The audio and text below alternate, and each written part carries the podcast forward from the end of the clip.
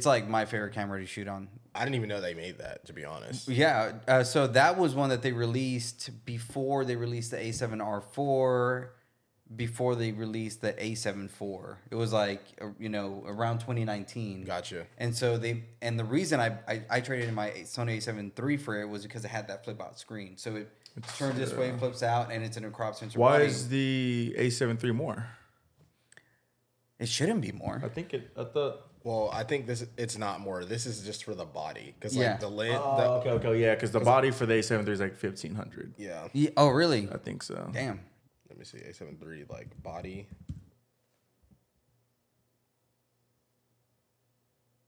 I guess it just depends on where. Does it say on Best Buy? It's like what 2000 maybe? Yeah, it's saying it's 2000. That's crazy. Yeah, the Sony A7C, it's like literally the the A7 III, but in a crop sensor body. I might have to look because we, we use the twos. So twos? Oh, yeah, yeah. the- they're good. Yeah, don't get me yeah. wrong, but No, like. Mm-hmm. for us, what we're doing, like the having to stop every 30 minutes. Yeah, yeah, and that That's the yeah, yeah. The Yeah. and the Sony A7C, it's like great, no recording limit, and then again because it's a crop sensor, you can throw it on a stabilizer and freaking add a mic to it, maybe even like a monitor. Sometimes I'll do that, so it's dope. It's my, I tell people all the time, like if you want an inexpensive, amazing camera that you know you can do S log, color grade, really good footage with, you can again no recording limit, doesn't heat up, you know, it has the mm-hmm. same batteries as like the bigger one, so long battery life. Yeah. I tell people like, i- and if you're like into YouTube, into vlogging, Yeah, that's that might be camera what we we That go might, with. yeah, that might because we were gonna get the threes. We We're Yeah. gonna get the A7 threes. I would say the C's. The Cs, yeah, and, yeah. and especially because it's newer, so it's a newer body, has the capacity for the updates,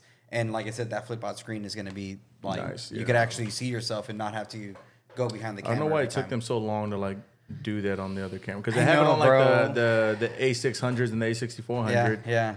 It, it was annoying. It was like, and everybody in the Sony community was like, But, why, like, like, why don't you give us The this? A60, f- f- those are on top though, right? Not to the side. The A64, yeah. The A6400, the A6600, I think, is the one that had it on the side. On the side. Yeah, the A64, A65, A63 all just did that flip out. And then they made the ZV1, I know, dude. But that took them long to make because they already had the GX7 out for Yeah. a while. Then Yeah. they made the ZV1, which is like basically the same Well, camera. I've heard a lot of good things about that FX3 and the FX30. I just, for me, like I said, for what I do, I've been using the A7C for Yeah. like uh, two, over two years now. I've done like everything with from like, I you mean, you, don't necessarily need a cinema camera either.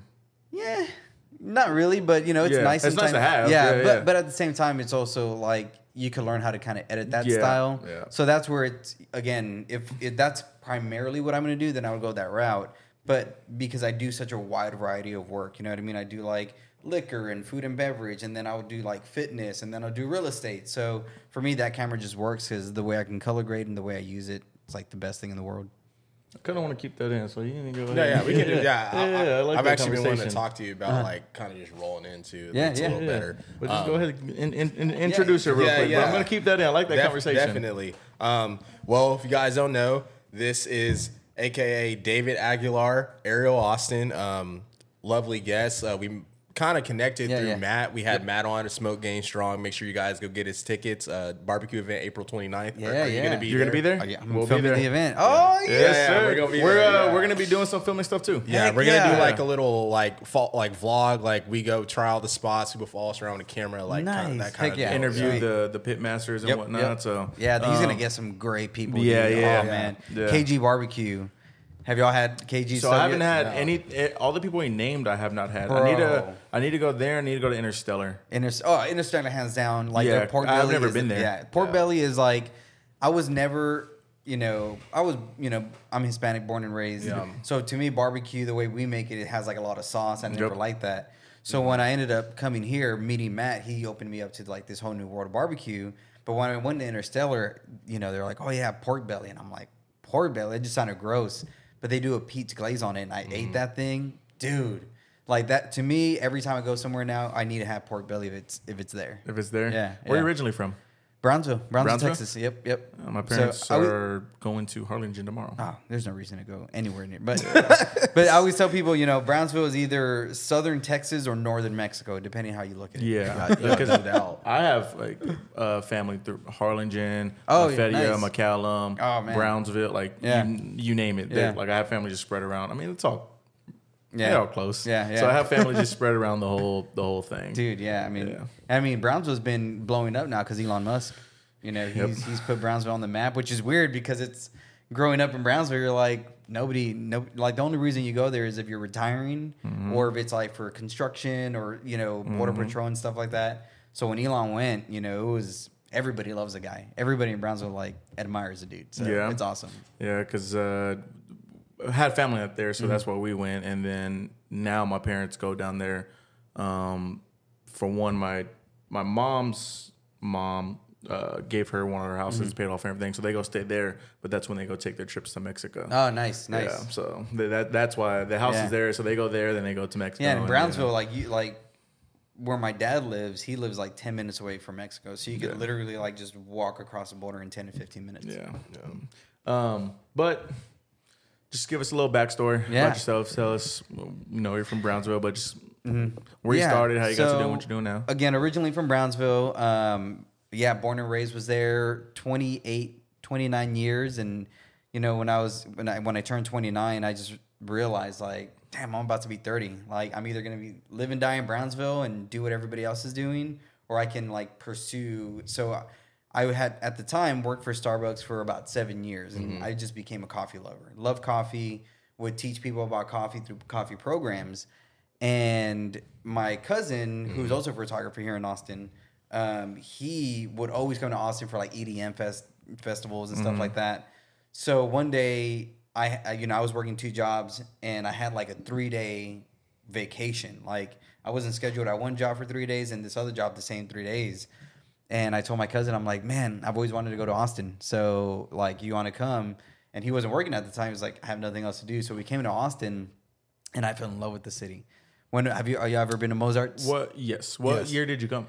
Uh, 20. So the first time I visited was 2013, the first time, and then we visited again 2014, and that's when we, I started making plans to move here. Okay. Gotcha. So we visited Mozart's because I'm like, I want to check out a, one of the best coffee shops. I was like on Google checking stuff out.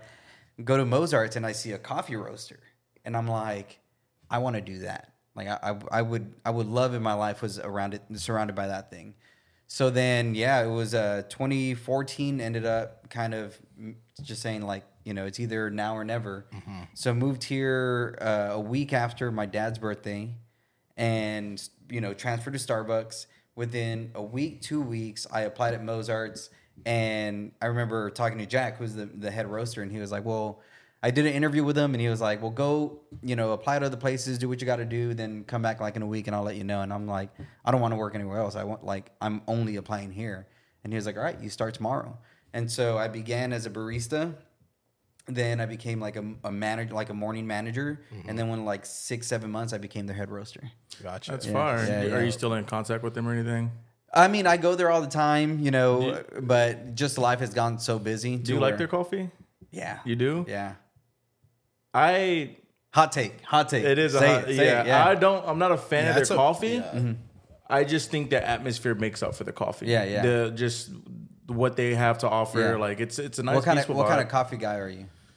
Um, I've been slowly going away from like slowly but surely going away from creamer. Um, I like more of a darker roast. Mm-hmm. Okay. Um, that's Really? good. Yeah. So Mozart's is probably one of the only few coffee shops that actually does a traditional dark roast. Really? Yeah. Yeah. Yeah. So I mean, because the thing about Austin, like we've been so influenced by like third wave coffee from California, Seattle, and all these other places.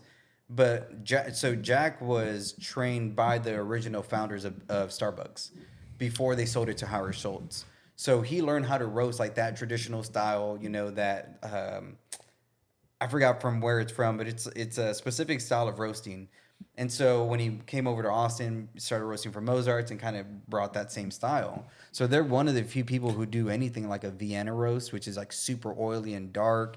To like uh one of them is El Gato Negro, which is like a nice, like medium dark roast. So it's funny because I don't. There isn't a lot of coffee shops that do that. So uh, since I gone to since I've gone like started drinking darker, I haven't gone back. Because my my favorite place that I live and die by Summer Moon. I Oh, love bro. Summer Moon. Yes, I yes, love Summer, yes, I live dude. and die by Summer Moon. Yeah, yeah. Uh, have you been to California? No, never. Summer No. Moon's So there's like a Yeah, that place he likes is called Better I like Buzz. Better Buzz better than some. It's It's, like a, it's it's a yeah, San, it's- Di- it's it's a San San Diego, Diego. only. Like Okay. So if you're ever in California, go to Better Buzz. Like I'm, I mean, I might just be like for sure, because Summer Moon is good, but it's not like Yeah. you act like it's like. Nah, that's Yeah. the best. Yeah. no, it's not. It's And good, it's, but it's definitely within for me like the top five or ten in Austin. You know what I mean? Definitely, yeah. Uh, but the thing, the thing that I don't like about Summer Moon is that uh, like, and that's my thing about a lot of Austin coffee. It's very third wave. So third Yeah. wave coffee is more acidic, lighter roast, these bitter notes, and it's, it's like it's good.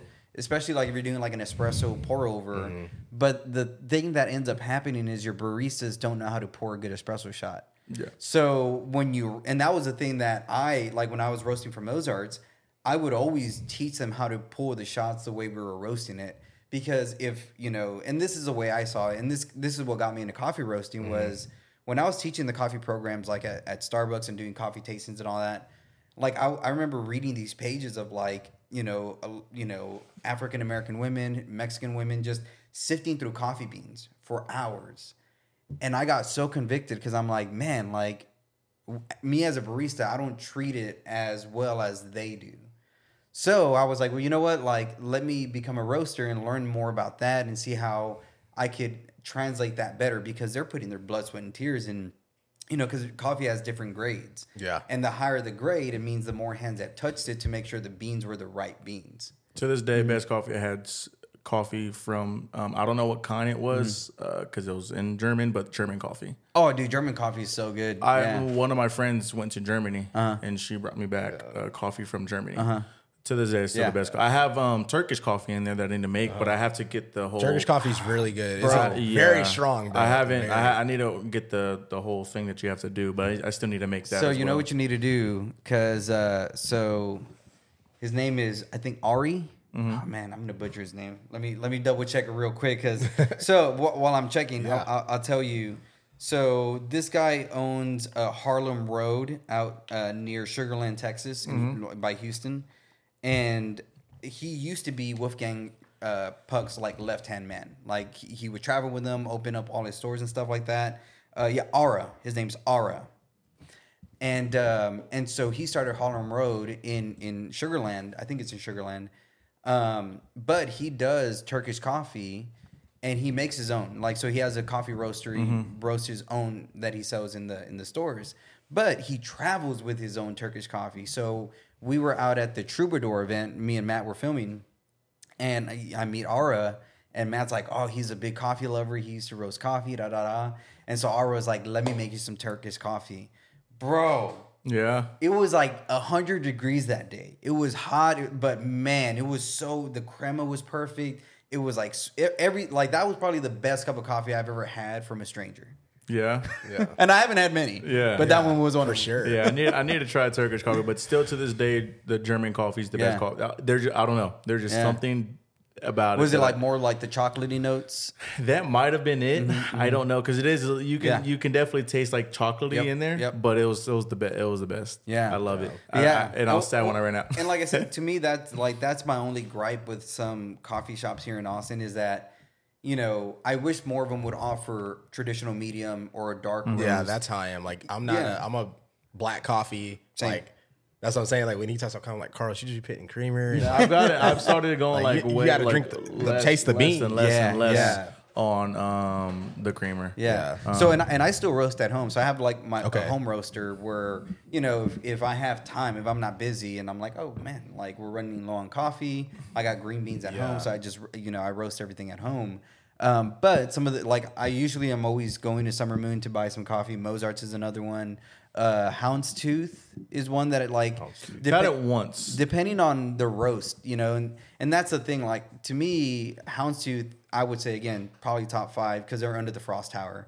So location is awesome downtown, but their baristas do a hell of a job of pouring espresso. And to me, like anytime I go into a new coffee shop, I always order a double shot of espresso and regular drip. And I'm like, if you could, if you can make good espresso and make a good simple coffee, you won me over. Gotcha. Uh, cause I I've Moving forward. um you if you aren't roasting at home, Mm-hmm. are you uh espresso? Oh yeah, Yeah, that's yeah. pretty, Re- was it Breville? Breville? Breville. Breville. Yeah, Is that what you? yeah, yeah. I want one, but I. bro. My my they, they some money, bro facebook market dude i bought Really? i bought mine on facebook market maybe f- almost five years ago for like 400 bucks it's still with me to this day Because I, I mean, I work at Best Buy, so I get a discount on them. Oh. But even then, yeah I'm oh sorry. yeah if you're buying a new new yeah yeah but th- and this is the thing i always tell people when it comes to your espresso machines you don't you don't need a great espresso machine Mm-hmm. you need a good grinder because your grind is what makes your bean Yeah. it is like especially nowadays you can get like you know a mr coffee espresso machine and it's still going to give you some good pressure for good espresso but what you need is the grinder to give you the the good communication it's the the the blade, right? How fine it yep, chops it up. yep. Yeah. So- I- mine mine isn't the best, and it's old, and I've been meaning to get a new one. Yeah, the one that I have is uh man. I'll remember the name later, but I, it you can get it at at almost any coffee shop. Yeah. But I got it at uh Texas Coffee Traders. Okay. Yeah, so but that's what I tell people all the time. I'm like, if if you can get a good used like my Breville is like it's just espresso. That's all it does, and it mm-hmm. just you know has one shot, two shot. But every morning, grind beans. My wife, I make her her iced soy latte. Sometimes a mocha. I throw some chocolate in there, and then for me, I just do either a double shot or I'll do like you know an americano, and that's about it. Yeah. yeah. yeah.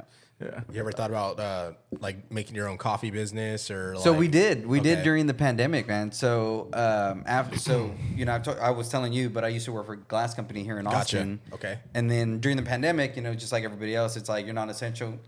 Get the hell out of here. and so I was not essential for a while, but th- like, of course, they're they're just like, just say you got fired, get on unemployment for a while, and then when things cool down, we'll, we'll hire you back.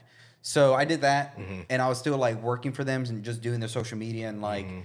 dude, like my schedule back then was amazing because I like you know I was able to so I would sleep Monday through Friday, or Monday through Thursday, and then Friday through Sunday I would stay up and I would like edit, read, meditate, stretch. I would do whatever I wanted for like the rest of the time. And so I was like, that's when I got way better at editing because I was, you know, I don't have my wife and, you know, mm-hmm. We would spend our, our quality time together. She would go to bed. I would stay up and, you know, and get work done, knock out some books, do some stretching, you know what I mean? And, but then I would spend like the majority of the time editing, learning Premiere Pro, learning some After Effects, learning all this kind of stuff. And so that was like m- one of my favorite times because it was like I was getting paid to learn this mm-hmm. these skills. You know what I mean? Yeah. So then, pandemic is is going on, and all the coffee shops are closed. And so I was, you know, I went on Amazon, found a coffee roaster for a few hundred bucks, got some green beans, and then I was just doing it for me and my wife. Then some friends were like, "Hey, like." Give me coffee, like I need coffee, you know. So I was telling to friends, and my wife learned how to make a website, so she built me out a website and did like every, you know, people could buy and purchase. So we we ran it for like a good six months, almost almost a year, and we and we had like, dude, some. So it's, it's called defibrillator coffee. Okay. And and my father in law came up with the name, and so we had some random nurses like out of nowhere find like they had their own nursing training like online stuff. And they found our stuff online, and they're like, "Oh, we want to order like 500 pounds of coffee from you." God dang. bro. yeah, like I roasted for like What a minute. You know what I mean? Yeah. But it was like we started like we got big accounts, like a couple thousand here, a couple thousand there. Um, and then when we ended up going back to work, you know, just it wasn't feasible to keep doing both. So we had to, you know, at least for now, stop it. It definitely is still a dream because again, like I got, I love coffee and it's m like my joy in life. So I definitely want to do it again. But you know, it's great because I was being able to create my own little blends. And it was like, oh, you know, I can get Ethiopian for this and do a little Sumatra. So do like a 30, 20, mm-hmm. 50, you know, oh, add some Colombia, maybe a dark Brazil. So mm-hmm. Yeah, there- you get creative. With yeah, it. so there was one of one of my favorite blends, and everybody loved it. I we called it the Waking Dead, and it was a light roasted Ethiopian with a medium to dark roast Sumatra, and then like a either Mexican or Brazilian, depending on what I had. And so you had like a really nice chocolatey, nutty like flavor, but then like the Ethiopian was like the nice sweeter berry fruit, but then you had that Sumatra that gave you like this like almost like a burnt mushroom, like marshmallow kind of taste. It was so good.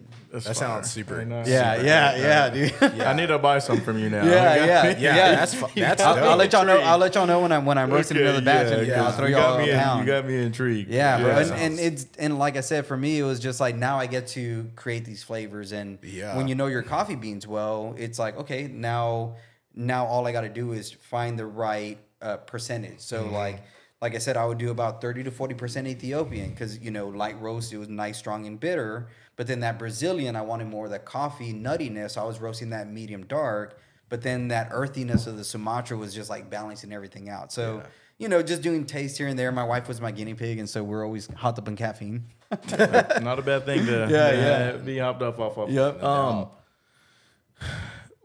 what uh, like what did you ever even like think about going into like liquor? Because it's kind of the same, not necessarily the same thing, but like just throwing different Mm-hmm. Yeah. ideas, and then you can do like different um espresso martinis stuff Yeah. like that. But you ever even like try to go into like the liquor side? So I've always thought about it. So I've, I've always thought about more like brewery because Mm-hmm. I, I like I don't drink beer as much. But when I first moved to Austin, bro, like you cannot get me out of a brewery. I was having like That's what we're known for. Yeah, and it's like I, I would have like three different six packs, like IPA, stout, porter. Like I was, you know. Mm-hmm.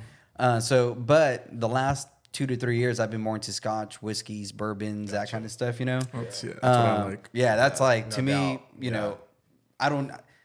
So I just started doing this fitness thing. You know that I'm doing with a friend of mine. So I'm. He kind of cut me off of like drinking alcohol. He's like, you could do maybe two a week, and I was like, dang, you know, because I was drinking maybe two, three glasses of scotch every night. You know what I mean? So I'm there. Edi- you know, I'm there editing. It's nice. No, Bro, it's not. It's what- soothing. yeah. It's like a nice sipper. Like Yeah. good flavor. You're not exactly. like you know. and Not like- especially, especially like to me, Scotch has become like one of my favorite drinks. Like I just love the the peatiness of it. You know, just Scotch, I can't do yet. I haven't built yeah, that it's one up very, yet. very, very, very harsh. built Like, that one up yet. Yeah, that's, Yeah. that's how my dad is. Yeah, bro. Yeah. And and so I learned how to drink scotch through cigars. So Yeah. Okay. so Makes I- sense. Yeah. So when I started getting into cigars, you know, uh, I started learning more about pairing, and I was like, oh, okay, you know, you can pair this with that. So then I would force myself to drink a scotch and smoke a cigar. And at first it was rough, so I would add like Topo Chico. Mm-hmm. And that kind of okay, soothe little little by little. Then I would do no Topo Chico, but maybe a, some ice. And then from there, it just became nothing. I just like pour it, drink it, pour it, drink it. Yeah, nah, bro. that's, the Scotch, I can't do that And- with. But when you get there, dude, oh man, like I just tell people sometimes, like, because bourbon is like nice and like you have like the the the wood flavor and like some spice, Yeah. but the oak and all that kind of stuff when it comes to like Scotch, it's to me, I love it. I, it's so Yeah, good. Scotch, Scotch is good. Yeah. Uh, I, Yeah. Um, I can I can't do uh, Scotch all the time. Uh, 'cause that's another acquired like taste. Yeah, yeah. But every now and then, I'm like, I can go for like a Bro, I'm one, bad, one Like- thing, one thing of Scotch. My, my wife and I went to Costco about a month ago, and you know the Costco They here has, have the- had the liquor section. yeah. So have you ever heard of Dewar's? Yep. Yeah. Okay, so there's that's my favorite scotch. I love Dewar's? it. Yeah, yeah, I love that scotch, bro. Gotcha. So I go in and they had like a 1.75 milliliter big ass bottle, and it was for 30 bucks. Had And to. and I was like, is this? Another big one that I can think of was a Laphroaig. Oh yeah, that's lot another people good love one. Yeah, that's another good one. But yeah, I saw it there and like I bought it and I was like, bro, I killed that like in two weeks. You know, and it's like, yeah, every night I would just two, three glasses of scotch and I would just edit. You know, my wife and son are asleep, so I'm just doing my thing. Um, but yeah, now since I'm doing like this fitness journey thing, Mm-hmm. my my my homie who's my trainer is like, you can do two, a week. And I'm Yeah. like, Do you like Macallan? Yeah, Yeah, I- my, dad- my dad has dad. like all the additions. Like, Oh, flex them. really? Yeah, Yeah, bro. yeah. So Yeah. my dad used to work. He he still has contact with them, so he still talks to them. But he used to work at a liquor store, and then every time they built a new edition, because you know how they only make a Mm-hmm. Yeah. certain amount. Yep, yep. Um, he would ask. My, he would a- he would ask. Uh, he's like, "Hey, can your dad get this uh, for my dad?" And Yeah. I was like, "Let me ask." And the head guy would always um, order it. And uh, for him, so he has he has a lot of the editions. Damn, and those yeah. are pricey too, dude. If Yeah. you ho- if Yeah. yeah if you have Yeah. them, Yeah. there, there's some money. Yeah. Yeah, and he he hasn't opened any of them. Like he's he's saying, I want to save them for like special occasions, Yeah. like when we get married and stuff like that. Dude, Yeah. that's awesome. Yeah, my that's one. You know, my father-in-law. That's one thing we have in common. Like Yeah. we love to drink. So every time we hang out, it's like beer, wine, whiskey, whatever. You know. My quote unquote daily cheap ones, Bulleit and Makers. oh, dude, Bill. I like Bulleit Rye better Yeah. than bourbon though. You know, the- well, a really good one is the Treaty Oak. The the what what is it called? The day drinker. Yeah. Mhm. I That's haven't- such an easy drink. I haven't had that one. Really? So Yeah. to me, Treaty, you know, is one of my favorite spots. Like they're just really good people. But I think to me, they have some of the best whiskey. I had one of their whiskeys, but I can't remember which one because I used to work at Top Golf. was it the Ghost Hill Bourbon? I think so, actually. Because that's like their most popular one. yeah, and that was like their first one, right? I think so. Yeah, because when Because they it was like one of the more aged ones. Yeah. Because I had their bar key from a long time ago. Hmm. Um, and then when they first came out, they gave us these Tokens. tokens. Yeah, yeah, yes. yeah. Mm-hmm. Uh, they're like vouchers of something. Like uh, if you come on the tour, you get two drinks or Yeah, whatever. yeah. And I had those, and I was supposed to go with my dad, but we just never had time to go. Um, but I, that I think I had that one. Mm-hmm. Yeah. Yeah. That one I Bro, liked. That is that is to me probably one of the best whiskeys that I have on my shelf when I have it. And like I said, I don't do like whiskey as much anymore. But if I do, like I'm always going for a Ghost Hill bourbon. Ghost Bourbon. Yeah. Would you ever? So did you? Uh, I guess the original question: Would you ever do like anything with the liquor and coffee? Yeah, yeah, hundred Yeah. percent. And you know, my father-in-law, we've talked about that too, because he he wants to get into like distilling himself and like learning the whole process. And so, you know, we're just like he lives in Houston, so we don't get to see each other a lot. Mm-hmm. Um, but we talk about it a lot. We're like, oh yeah, because then of, of course when you come up with coffee cocktails, psh, that's like a no-brainer. You know what I mean? Mm-hmm. Mm-hmm. But I, I was just gonna say, like for me, when it comes to like even alcohol, the the thing that that would be difficult for me is like the waiting process because you have to let it age and you have to mm. let it sit and you have to Yeah. let these things happen. With coffee, it's like in three days you can already begin to know where your coffee's going. Yeah. And you don't have to like wait as long. So that's why for me it would be hard to do liquor. Yeah, bro. We can. I Scotch is yeah, like so damn good. I love it. But I mean, it's it's also like I said, it sucks because so uh, uh, two weeks ago I did um, or a month ago. So I ran the Austin Marathon. And Really? Yeah, okay. I- we, we just had a, one of my said- friends uh, ran it, and I Oh, know yeah? a lot of people that ran it that I knew. So Yeah, so the Austin, the, the people who put on the Austin Yeah. Marathon are fans of my page, and so you know they were they were gonna hire me to do something, and they're like, oh, you know, it was too expensive, but they're but they're like, Yeah. but they're like, you could if you want, you we'll let you run for free, and I was like, oh yeah, yeah, you know, and they're like, you could either do the five k, the half marathon, or the full marathon, and I was like, yeah, I'll just do the marathon. I didn't know what the hell a marathon was. Like I didn't know. Oh, how Wow, long- okay. Yeah, I didn't know how long it was gonna be. Gee. So so then you know I kind of you know I signed up for it, and I was just busy working to where I kind of forgot to train for it. So then uh, my wife reminded me, she's like, "Hey, you know, you got the marathon coming up like in a little over a month," and I'm like, "Dag, I haven't even trained for that." So like. I started like just running. I was like, all right, well, let me just start running more. You know what I mean? I was probably doing like 30 minutes, 15 minutes of cardio a day and Yeah. then just lifting weights. So I, I had no cardio in my bones. So then I hit up my homie who's a, who's a personal trainer and I'm like, hey man, I'm running the Austin Marathon and you know I just need I need to know like what's a good way to train so like I can do it. He's like, when is it? And I'm like, on the 19th or something. I forgot when it was. And he was like, bro, that's like less than a month away.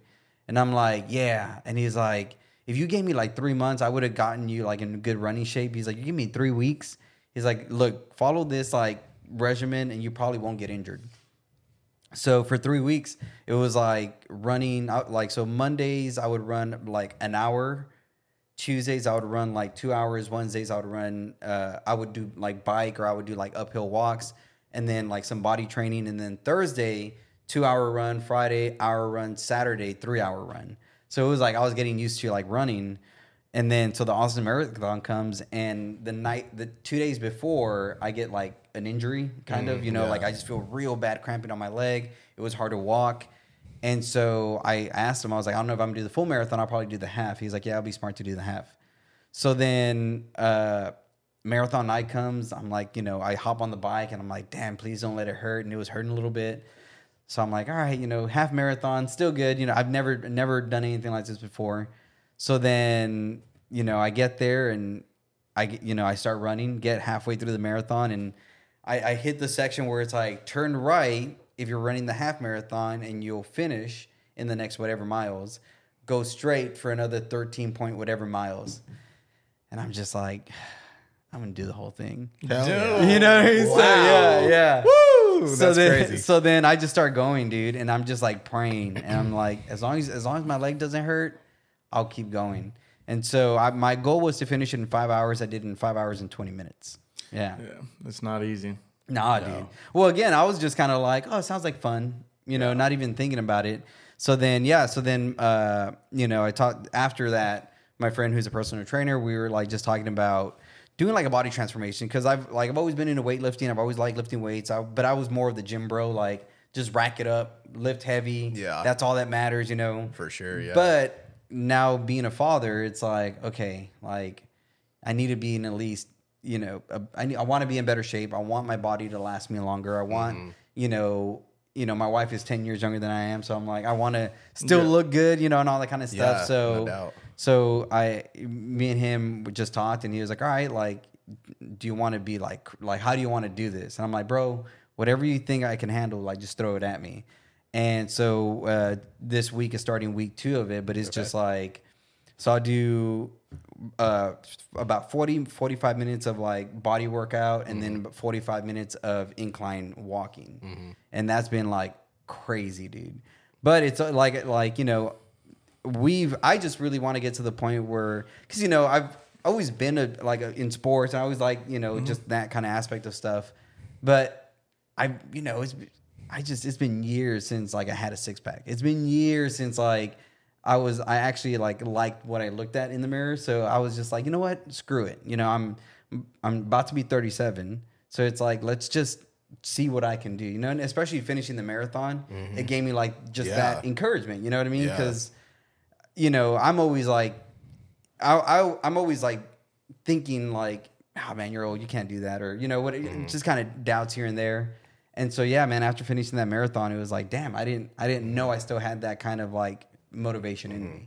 And so uh, now we're we're doing this whole thing, and you know, I can't drink alcohol, which is the sucky part about it. But it's also cool just being able to like have that mindset again of like going in with this like mentality in the gym and just like Mm-hmm. walking out feeling like all right i put in work now mm-hmm. time to like you know handle everything else Yeah, Are you pretty self disciplined? oh yeah, Yeah. There's a thing that he's gonna. Yeah, whenever I get some time, like Mm. which is never a good time to do it, but I, I want to do seventy five hard. Which Okay. uh, the ch- have you heard of the challenge? No. So basically, the challenge is um, seventy five days straight working out. Um, 45 minute indoor workout, 45 minute outdoor workout. Oh, nice. Mm-hmm. Read 10, 10 pages of any book uh, a day, drink a gallon of water, and then um, stick to a diet. So it doesn't have to be like, you know, these crazy diets. It can just be like not eating fast food at all. Mm-hmm. Yeah, like yeah. stuff like that. Yeah. So I do want to do that at some point, but um, I can kind of relate to Mm-hmm. that about like the fitness and stuff. Because lately, I mean, uh, we went out for our, our homie CJ's birthday Mm-hmm. on Sunday. I woke up at like seven, got like three or four hours of sleep the night before. Didn't get Mm-hmm. a whole lot of sleep, but took pre workout, went to the gym, uh, worked out with some friends I have, and uh, burned like 700 calories. And I had like a ton of energy because we went to rainy day Mm-hmm. Yeah. drink. I had like a ton of energy. Like I wasn't tired. I felt good. Yeah. Mm-hmm, And I've been doing like more flexibility stuff because I played uh, football in college. oh nice So um I definitely understand that. Yeah. Mm-hmm. Like just trying to move around more and like just just take care of yourself because it sucks at first, but once you get used to it, you just feel so rejuvenated. You Yeah. don't feel sluggish throughout the day and you just feel like you can accomplish more and yeah more. and i mean it's also like you know for i you know i spend the majority of the time sitting down because i'm editing you Mm-hmm. know and when i do move a lot it's either you know when i have video shoots going on Mm-hmm. but the majority of the work is in the editing so I, I sit down a lot and that's one thing that because again when i was a coffee roaster i'm having to carry around 160 pound of beans Mm-hmm. 30 50 times because that's how many bags that i got to put up you know what i Yeah. mean so uh, when I had more of an active lifestyle, it was easier to just be fit and strong. But now that I'm more like a sedentary, sitting down, editing, you know, and that's like seven, eight hours of my day. It's it's just it's harder to move. You know what I mean? So that was one aspect where I was like, okay, I knew how to work out when I was that person. But this person, the videographer, I don't know this physical lifestyle because I'm, I'm just going off of what I knew in the past. Mm-hmm. I'm going off of what I was used to. So, you know, when, when I talked to my friend about it, you know, he's like, all right, how many times are you like, do you, you know, do you get up, up from your desk? Like, what do you do? Like, how, how, like, other than working out in the morning, what are mm-hmm. your other activities? And, and again, just like breaking all that down mm-hmm. and then even breaking down my diet to being like, okay, like, you need this much protein on these days. You need more fat on these days. You need more carbs on these days. So, like, all of that has just been interesting. Yeah. I'm like, you know, because again, when you're just lifting heavy weight, all you got to do is eat food. Like, it Yeah. doesn't matter what Yeah. kind of food you're eating. You just got to Yeah. put something Calorie in. Yeah, you just need the calorie intake. But you know, we're talking, and you know, this guy's a physique champion, has won countless of awards, and Mm-hmm. you know all that kind of stuff. So he knows what he's talking about. Yeah. And so I'm like, look, man, I I just want to push myself to do something that I know I'm capable of, but I just don't know how to get there. And so he was like, all right, like let's do it. And so we just been, you know, he. Uh, so I've I've known I know him because I used to work for this fitness company here in Austin doing videography, and they ended up moving to Chicago, and you know the trainers are still here in Austin, so I do like video and photo work for them. And so, you know, we've always kind of been cool together. And, you know, so when I told him about it, he was like, all right, let's do it. You know what I mean? And Yeah. so I, I recorded, I think over, I think in one night we shot over 250 workouts. Wow. Yeah. Yeah, bro. Yeah. It was like from 12 o'clock at night to like three in the morning, like we were filming. And so it was just like, you know, how to do proper bicep curls, like, and just like 15 to 20 second videos Yeah. that are on YouTube that you can access through his app. And so he's a personal trainer. You sign up for his program. And so whenever there's a workout, you go to the video that is on there and it's him teaching you how to work out and it breaks down your reps, your rest time, all that kind of stuff. And then alongside with that, it's another app that helps you with your diet, tracking your food. And I, you know, it's funny. I was saying to my wife this the other day. I'm like, I always talk shit about people who did this. You know what I mean? I was always kind of like, oh, oh, I'm sorry, it doesn't fit your macros. Okay, my Yeah, bad. yeah, And no um, doubt. you know, we go out to eat, and I'm just, and I, I, I slide my phone to my wife. I'm like, check, check if I can have that. Like, I don't, I don't want to see people that I don't want people to see I'm that guy. But you know, take a quick look. Can I eat that? Yeah. No. That, Um, let's go. um, I guess like since you said you were shooting for uh, this guy that's Mm-hmm. helping you with this fitness journey and all that stuff, um, what was kind of like your first thought uh, from I guess transitioning from doing all the coffee Mm-hmm. stuff, being in like kind of like the food industry and Uh-huh. things like that, and being like, man, I want to pick up a camera and start Mm-hmm. shooting. Were you doing that then, or did you was that after that? So that happened at Mozart. Okay. Um, so like you know, I I just liked taking pictures on my own Instagram of the coffee that I was mm-hmm. doing and just the journey I was on, and they would always see it, and they're like, "Hey, we don't have anybody running our social media. Like, we'll pay you extra to do it." And I was like, "Bet," you know. So then, you know, at that time, I was getting paid as a barista, as a roaster, and now for social media. So I was making pretty good money and getting tips. And we we're walking out like with ninety, hundred dollar $100 tips a day. So I was making really good money. So then I invested that in a Sony A60, a, Sony A50 Bought that, and that's what kind of started my my video journey. Because I'm like, oh, you know, you're paying me extra. Let me, if I give you better content, you'll probably pay me more money. you No know? doubt. So then uh, I did that for them for a while, and then when I left that company, um, I was I went to roast for Austin Java, and I roasted for them for about a year, and pretty much same thing happened. It was like we need help with social media, so did video work for them as well. Then I went to to Texas Coffee Traders.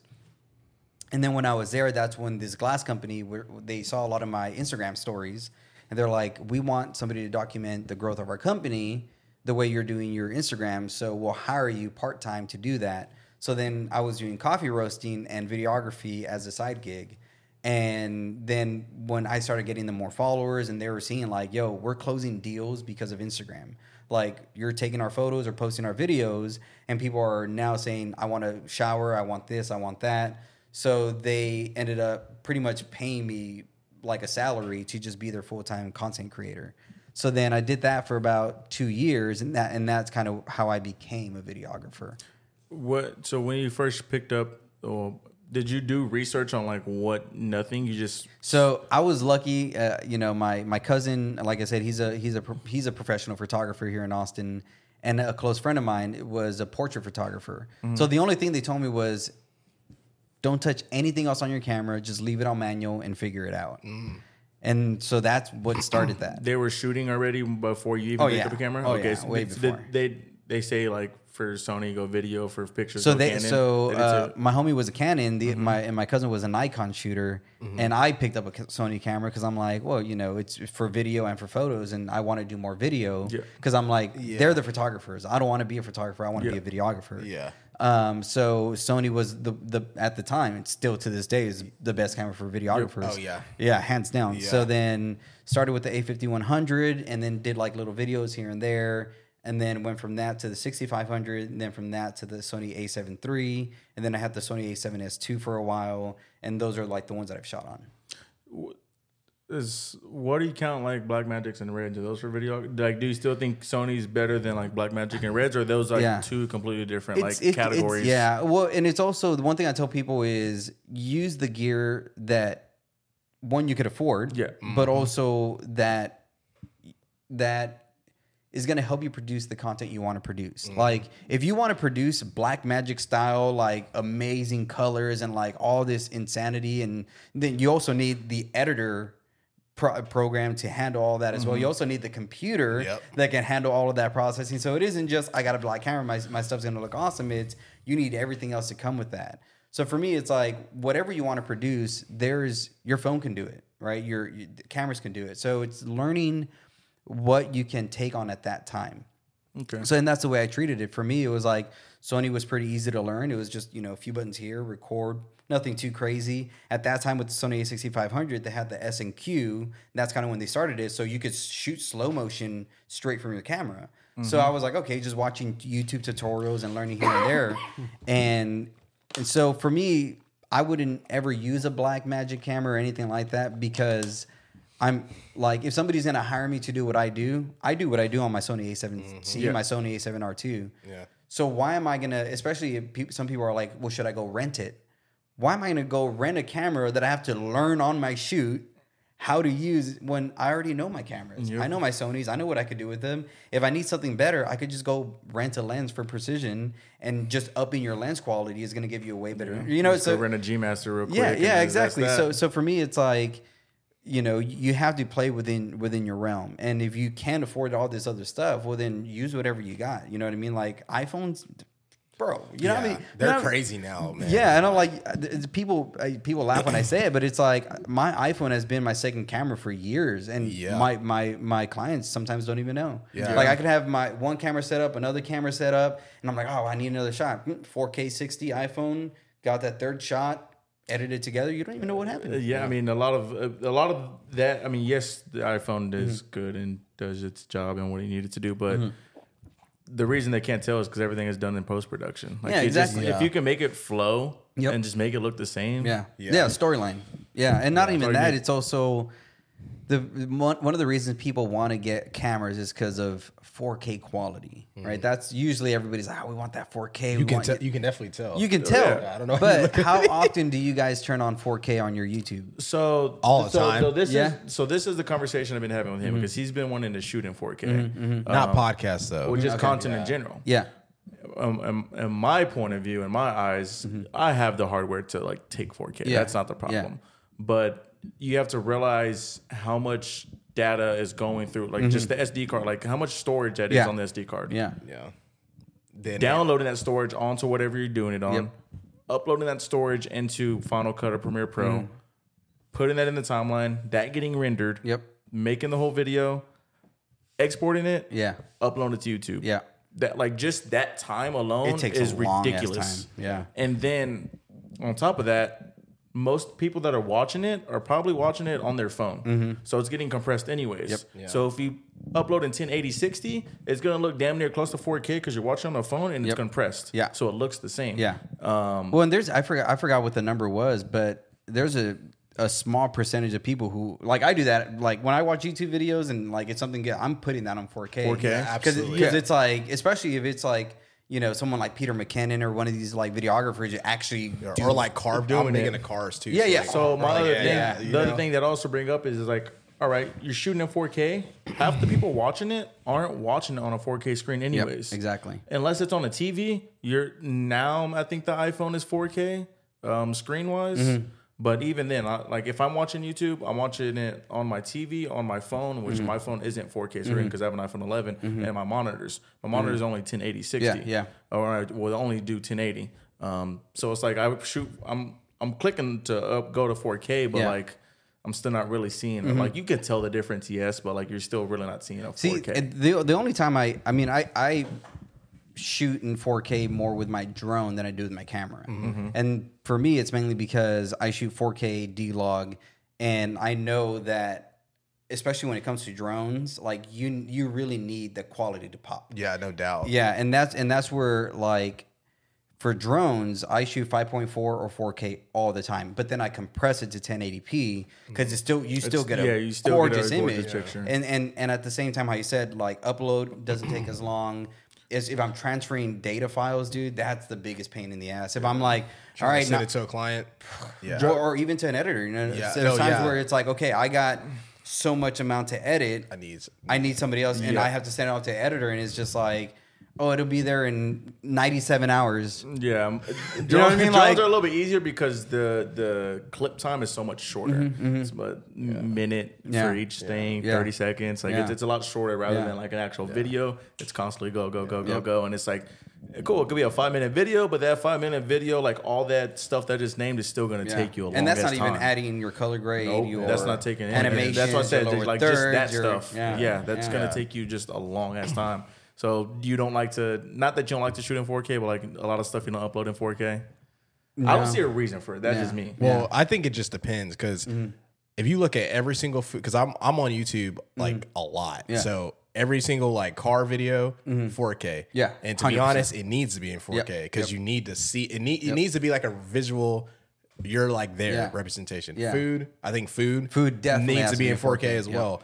And then like Especially those tight shots. Exactly. Yeah. So like food, car stuff, travel stuff, even like snowboarding, vid- like stuff like that. I think 4K is Mm, fine, but Vlogs. vlogs Don't need to no be in 4K. stuff like this no Yeah, i think it varies and then obviously like if you're using a drone like i'm Mm-hmm. pretty sure a lot of companies ask you to like fly drones Oh, and stuff yeah. so if a company were to ask us to do something, then I'd shoot that in like if we have the 100%. ability because Mm-hmm. Yep. it's like you want to give them the best Yep. product, and Yep. you also don't want to be like companies are just like, oh, this this other guy that did it for me did it in 4K. You know what I'm Yeah, saying? yeah. So like I feel like you just gotta kind of pick. Yeah, for for a client, it's always 4K. I never not shooting 4K for a client. Yeah, I've- uh, I, I mean, I get, I'm a little bit because I still feel like you can. I'm sure you can Mm-hmm. shoot 1080, make the video, and Oh, you can shoot 4K, yeah. make the video, and make them look damn near pretty yeah. close. Well, and and that's a thing. Another thing I do for my clients, I send them a 4K and a 1080p Yeah. file just so that they could also see the difference of like, like, again, it really does depend what it is. Like food, when I do food and beverage, Yeah. like, bro, I need those like Yeah. tight sizzling shots or the liquor being poured. Like you need that color, you need Yeah. that pop. But yeah, when like even real estate sometimes, like mm-hmm. If I mm-hmm. if I do a real estate video and I show it to you in 1080p and 4K, you're not know the difference at all. Mm-hmm. But But you, can probably show them 1080, so like, yeah, it's 4K. Yeah. They're not gonna know. yeah, yeah, and and at the same time, they really don't care. No, they're just want the video and they want it just, out. Yeah, they're just like, we need to have this out. We need to sell this home. So the, yeah, there's been so many times where even again, even on my iPhone, I've had to do stuff like that, like get certain shots or my, you know, if, if I, which has happened before, amateur moves, but you know, we still get them. Uh, where I forgot SD cards, and I'm just like, I'm on this video shoot, have nothing. So I'm pretending like I'm filming on my camera, but I'm really filming on my phone. And you know, it hasn't You have your rig where it's set up like that. yeah, yeah, yeah. And so it's like it hasn't happened in the last three years, Mm-hmm. but definitely like in the past when it was like my first year or two shooting, like I had to rely on my iPhone a lot. Is it the DJI rig? Because I, I saw that for the first time not Uh-huh. no, so long no, ago. it's, just a- like regular, you know, some parts that you just kind of put together, go on Amazon and find it. Yeah, because somebody, one of the guys that um, I, I shot at a, a Gucci concert, Mm-hmm. one of the guys had a DJI rig, and it was the gimbal, so it had the camera. Yeah. and then on top of it, it had his phone. Yeah, yeah. filming at the same time. Was That's like, oh, crazy. oh, that's crazy. Yeah. That's the first time I've seen even know that. they made yeah. that. Yeah, Yeah. yeah. That- Yeah. I mean, they make rigs for drones that you could use it as a camera. Really? Like, Yeah, Really? like there's like an attachment where you could put your drone on a stabilizer and then you can use that as your. Wow. Yeah, That's cool. yeah. I did not know that. Yeah, Yeah. yeah. I Yeah. I tried to do a video once, like trying to shoot a car with my drone, and I had the footage, and I just never had time to edit it. So Yeah, so, yeah. I, I'm, for food and cars, I, I did agree with them. Like, yeah, that does need to be in 4K because, Mm-hmm. Yeah. like, even one of the videos I saw Peter McKinnon do, Mm-hmm. he did a. I I don't think he shot it, but I think he edited it. I think it was somebody else shot it, but it was like a uh, the the intro. It wasn't an intro, but he did like a little coffee little thing. Before. oh yeah, yeah, with uh, Daniel Yes. You're Schiffer, about the Daniel yes. B-roll? Schiffer. The B-roll? Yes. yeah, Yeah, dude, yeah, that yeah. that Crazy, crazy. that video, Yeah. bro. That vid, I watch that video all the Yeah. time. All the like, time. Well, and that's a video that like only Daniel Schiffer could edit, like and Yeah. shoot that way. Cause like I remember watching the intro and I'm like, Peter didn't shoot that.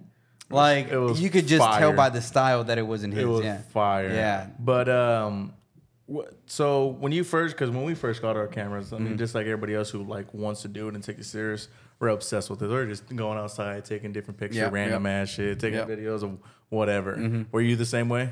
Yeah, dude, of Yeah. course, man. And like it it started with my phone, you know, and it my like once, you know, I don't know how old you guys are, but it's like back in the day, you didn't just have a camera in your No. pocket, like you know, No, you had the you know the cheap ones, but like especially when the iPhone 10, 11, like you know, you had decent cameras on these things. It was just like, man, I could take a picture of everything. You know what I mean? And I've always had that artistic eye. I've always kind of been that person, and that's why I wanted to get into coffee. And you know, I learned how to do latte art and all that kind of stuff because it's like I like to do it, but I, how can I get artsy with it? You know, so with with an iPhone, it's like, well, I can do anything with it. Mm-hmm. So then when I got my camera, it was just like learning like what is shallow depth of field. Like when do you need to have like really nice mm-hmm. bokeh, but when you also need everything in, in frame. Like when mm-hmm. do you need to get have a drone shot, right? Like you don't always need a drone shot, but it does add some character to a video. Uh, when do you need GoPro stuff? You know what I mean? Like my father and I, we just did the Bronco Off Road Rodeo, and I just have my GoPro all the time filming because it's Yeah. like you know the stabilization on that It's thing is amazing. They're insane. insane now. yeah, they're Bro. crazy. It is Yeah. so I'm just there having my hand out the window, and then I look at the footage, and it's just like, It's insane. Even like from the because I have the eight. uh huh. Um, Oh, from yeah. the seven to the eight was insane, but from the eight to the ten, 10. was insane, and the ten to the eleven now that they Bro. have, or it's not even called the eleven, it's called something else. Yeah, I have the 10 Hero was like, Black. what the and hell? I'm like, I'll, I'll keep this GoPro because, especially in the beginning, GoPro sucked, dude. And I remember like they would just stop recording or they would overheat or something would, or you know, something would happen.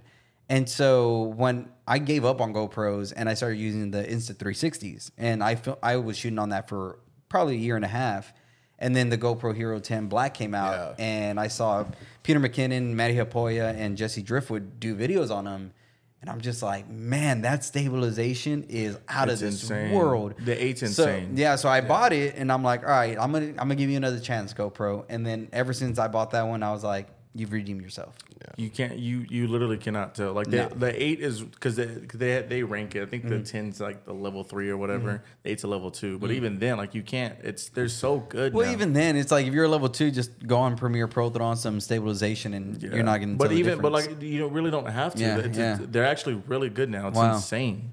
damn, Yeah. Yeah, like I was, you know, and like for me, when I was shooting on the 360 camera, that was like, you talk about wanting to be creative, you can do anything with that thing, man. And so they even make a, a now a 360 camera you could attach to the Mavic Air 2S. And so it's just like two 360 cameras that wrap around your drone and it eliminates the drone. So when you're flying, you don't see anything. And, and you could pinpoint your footage wherever you want. You could focus it. You can That's cool. yeah, so I want to get that just because I feel like it'd be fun for real estate to like just fly in homes and just Mm-hmm. kind of do really fun like panovers of, of like just stuff. Um, but yeah, man, I feel like it's insane living in the world we live in right now. Like looking at all the technology we have and everything that we could do, whether it's like Chat GPT or That- right, that I don't know bro. what that. I don't Okay, know what that so- is. Like, What? I hear Bro, everybody it- talking it's- it's- about it. low-key, like, we need to get it. It's I don't crazy. know. Like It's I free. uh, so Really? one of the Yeah, one of the free. You guys. just need a Google account. One of like I guess the influencer I follow. His name's Hex. Uh-huh. Um, he's always talking about it. Yeah. It's I don't. I don't even know. I haven't even like looked So at what basically, like if you were like, "Hey, I want to apply for X amount of job," you Mm-hmm. just type in like three to five keywords, and obviously, the more you give it, the better your resume would be. But it will type you out a full on resume with like references, all that stuff in like less than a minute. Or if you want to type out a movie script, same thing. It's insane, Bro. Bro, it's crazy. Like it's it's it's Who crazy. made it? Um, so it's it's like a bunch of people. So it was like just this open source thing that um, I think there was like ex Google employees and, and some other people that made it. So it isn't just one person, and they just created it because they felt like making AI all That's this kind of stuff. It's No, it's very It's scary. terrifying, because like that, scary. and then obviously like they've been doing the thing like I don't know if you're on TikTok or not, but like they've been doing like the AI voice thing. Like I was watching. oh, that's creepy. Too. yeah, I was like watching one of the Nelk podcasts, and they were talking about Kyle and Drake, and it was like a whole conversation, them talking Yep. to each other, but they've never talked. Yep. But it sounds like them. It's crazy. well, then you could do deep fakes, take Yeah. people's faces. I I just learned what that was Yeah. too because Yeah. that's been a thing Bro, going on as yeah, well. bro. Yeah. Like Joe Rogan, like on TikTok, like he, somebody use his voice to sell like seven thousand dollars worth of products. No. Yeah, because they people thought it was like he was endorsing this product and it's Joe Rogan, so people went to go buy. I- 'cause It's I'm not crazy. on social media like yeah, that. so it's I don't, crazy. Like, I don't. I, I'm, I'm not tapped into Yeah. any of this stuff going on, Bro. That's crazy. Yeah, to me, you know, we use Chat GPT all the time for our business uh, because I mean, you could do that, but you could also even you you know, um, we use that. There's another one I can't remember the name of the website, but it could help you create like pitch decks. So when we're gonna pitch something to a company, we usually like create a pitch deck and That's good to know. sh- show a lot like you know this is this is who we are, right? This is your company, and we kind of describe the company, their company to them the way we view it. Then we do like you know uh, our ideas and all the kind of stuff we want to do, prices and all that. But there's a website now that you could just do the same thing. So we'll use Chat GPT to type out what our pitch deck is going to be, and then we plug that into this other AI website. In in one minute, you have something you could present to a client. wow. Yeah, that's good to know because Bro, we're and- trying to focus yeah. on the like pitch decks and all that Well, stuff. and on these pitch decks, you can even type in what you want the art to be, and it uses AI generated art. So we typed in like the city of Austin, and it did the skyline. It wasn't great; it looked like a painting, but when you're looking at a pitch deck, it looks pretty good. You know what I mean? So, um, curious, how'd you get the name Aerial Austin? I just assumed it because you were just n- the nicest with the drones in the city Ah. Yeah. or something.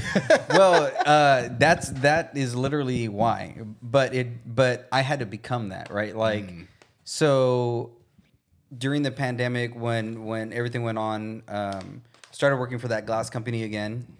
2021, um, we end up going. That glass company part, partners up with another company out in Arizona. So then I, I'm traveling from Austin to Arizona to Denver because we had another company out in Denver. So I was running these social media companies for these three glass, com- you know, creating the content for them.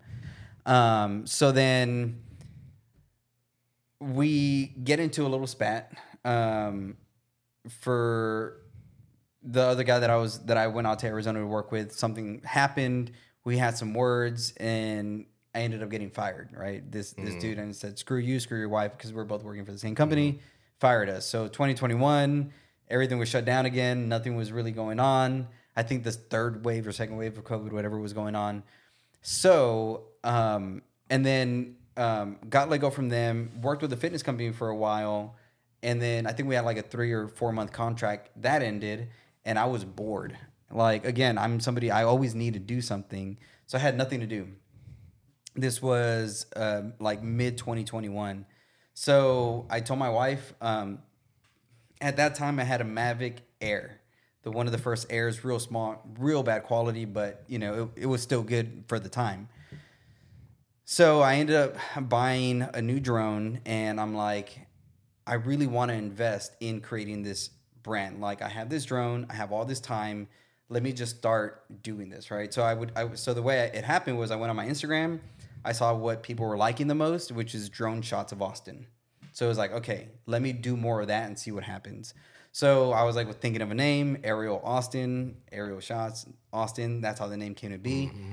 And then it started with just, you know, I would go out to shoot downtown three to five days a week. So I would wake up at four in the morning, go to the gym, get out, and then go downtown before sunrise every day for, or you know, three to four, three to five times a week, and just getting a bunch of drone shots of Austin. And little by little, it went from just posting a few photos to like posting three times a day. So I would post morning, noon, and night. Mm-hmm. And then little by little, people just started following me. My account started growing, Yeah.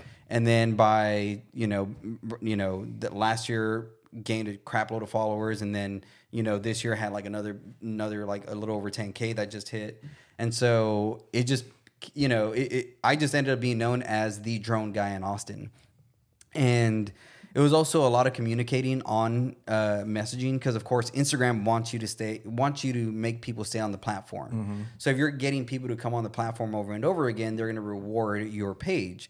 So it wasn't just posting. I was like and that's kind of why i started the youtube was because so many people were asking me questions like what do you shoot? What do you fly? How do you edit? What do you this? What do you that and it was like I could only message the same message Yeah, to so so, many many, people. yeah, no so then. I was like, well, let me make a YouTube account that teaches people how to do this. So then I just started doing that.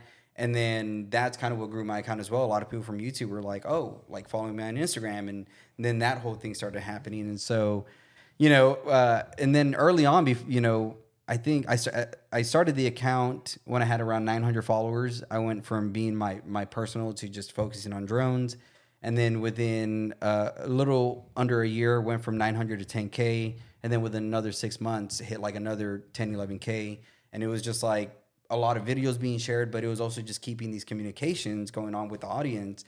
And that's why I always tell people like if you're on social media and you want to grow your account, make sure that you're like commenting back to people. Make sure that you're, you know, if you have a niche, go to other niches that are in the same niche you're at and start commenting on theirs, like your opinion, right? If if it's cars, go to other car pages and because then when they they look at your well, who's this guy? They go to your account. Oh, mm-hmm. well, you actually are posting a lot of cars. You like cars. You talk cars. Then that's how your follow you know mm-hmm. account continues to grow. So I was just like. But at the same time, like I said, I was posting three times a day, dude. I was editing like crazy because I had nothing to do. I was bored out of my mind.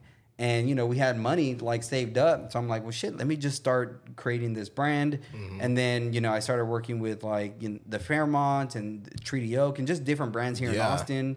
Then my name just started getting shared Yeah. around by people. Like, this is a guy you want to do your drone stuff. I also do the um, the drone classes for precision camera. Oh, wow. So they Okay. they saw my YouTube video and they're and they're just like, hey, we we offer drone classes. We have nobody to teach them. This guy was like, I've been watching the last couple hours of a bunch of videos you posted. It sounds like you exactly know what you're talking about. Would you want to teach our drone classes? And I was like, hell yeah, you know what I mean. So then now I just started doing that. That's fire. That's Yeah, that's yeah. super dope. Yeah, That's super yeah. fire. Yeah. Ha- So now that you built a name for yourself, Mm-hmm. and people know who you are and all that. Earlier, you made a comment Mm-hmm. um, about the Austin Marathon, Yeah, yeah, yeah, and they said it was too expensive. yeah. Now that you've made a name and all this and that, you know your worth. Mm. How do you go about like pricing your stuff? Because you're not. Gonna, Yeah. I could tell that you're not going to Yeah. just be like, oh, it's a say a thousand dollars for Yeah. this. It's gonna be like, no, No. Mm. it's gonna be like five for this thirty second video, or whatever, whatever the case, whatever the numbers are. But Yeah. um, how do you go about pricing your videos? And then how do you feel about people saying it's too expensive? Well, the way I go about pricing the videos is Or just your stuff in general, not Yeah. necessarily videos. Yeah, well, uh, you know, and that's kind of primarily what people come to me for is videography. Um, I'll do photography, but you know, it's kind of like you know, if, if we're gonna have a little vacation or we if we need the money for whatever, it's like Yeah. okay, I'll take up a photo gig. But I love video. I love doing videography. But the way you know, I never people ask me that I was how much for this or you know what's your hourly rate or what's this or what's that, and I always respond is I don't I don't have you know that's not the way I work. I mm-hmm. work with either your budget or with your project.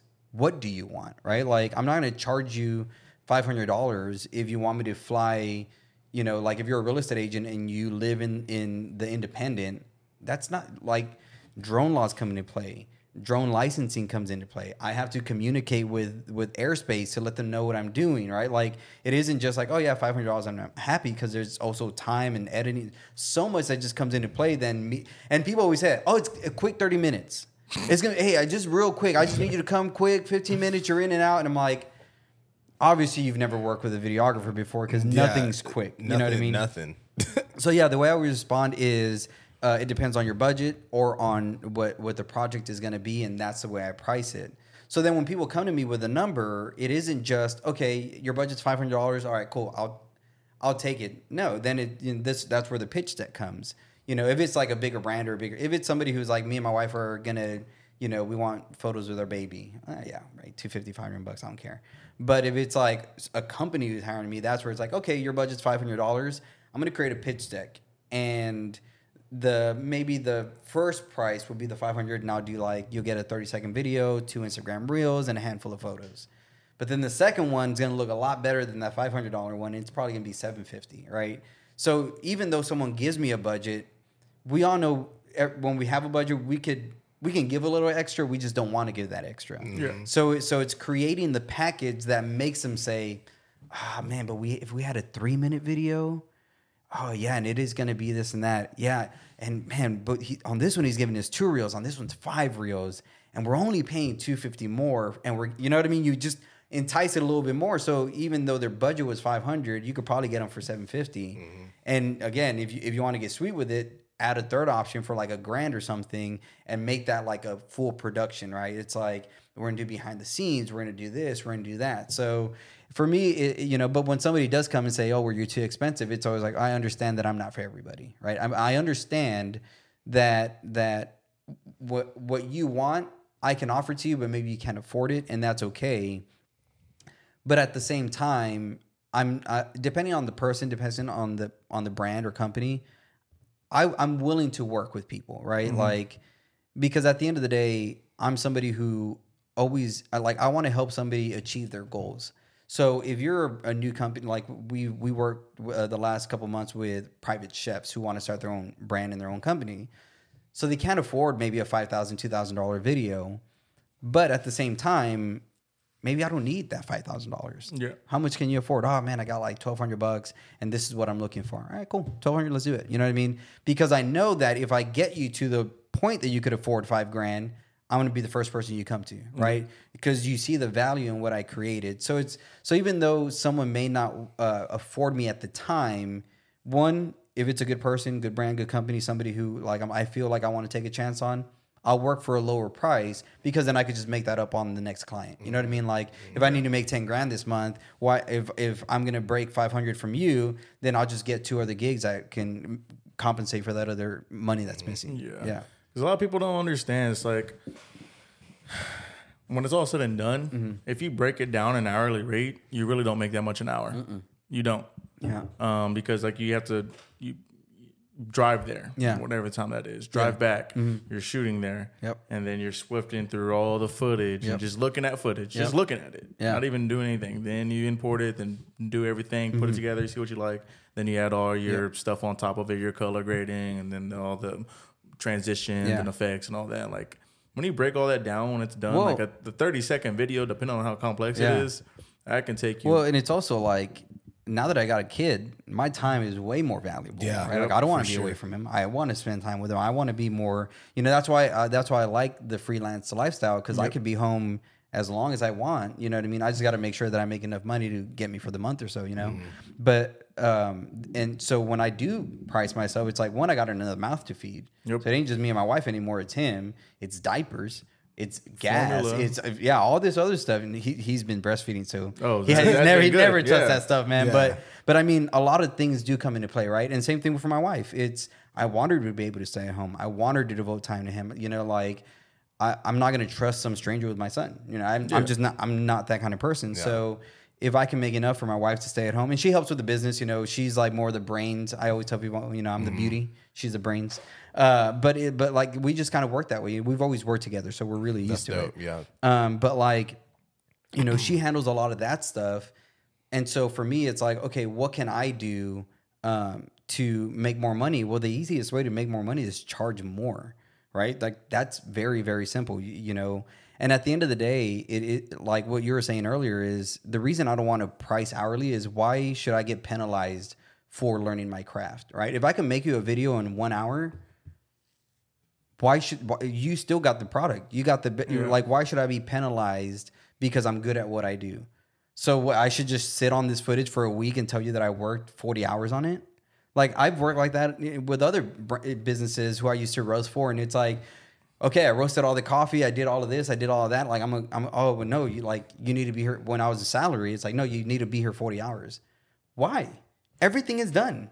Mm-hmm. You just want me to be here cuz you cuz that's going to make you happy. You know what I mean? So it's like It's like when a I common thing. Exactly. Yeah, and, and that's all it is. And at the end of the day, for me, it's like if if I'm good at what I do, one, that's why I charge what I charge. But at the same time, you're gonna get the quality you're looking for. Like mm-hmm. that's why you hired me is because you wanted quality. You want this. You want that. Mm-hmm. So I, I just don't feel like as a creative, you should be penalized for being good at your craft. And for one, it's it's hard to even price. Like I, there mm. should I don't think there should even be an hourly price because everything just so every shoot's different. Everything's Every- different. Yeah, dude. It's not cookie cutter. different. Well, No. and at this at the same time, as a freelancer, you can charge whatever the hell you want to Yeah. charge. You know what I mean? Like if I want to charge somebody two thousand dollars for a video shoot, I can do that. If I want to charge ten thousand dollars for five video shoots, if I want to charge somebody twenty dollars for a video shoot, if I want to charge, which I've done before, you know, uh, shout out to Tommy Want Wingy, my favorite fucking wing spot in Austin they're like, bro, we love your stuff. Uh, you give us an Instagram reel, we'll give you some food. Bit. Yeah. You're telling me you're gonna Any give me some free wings? Hell day. yeah! Why would I say no to free wings? And all I got to do is just shoot you an Instagram reel.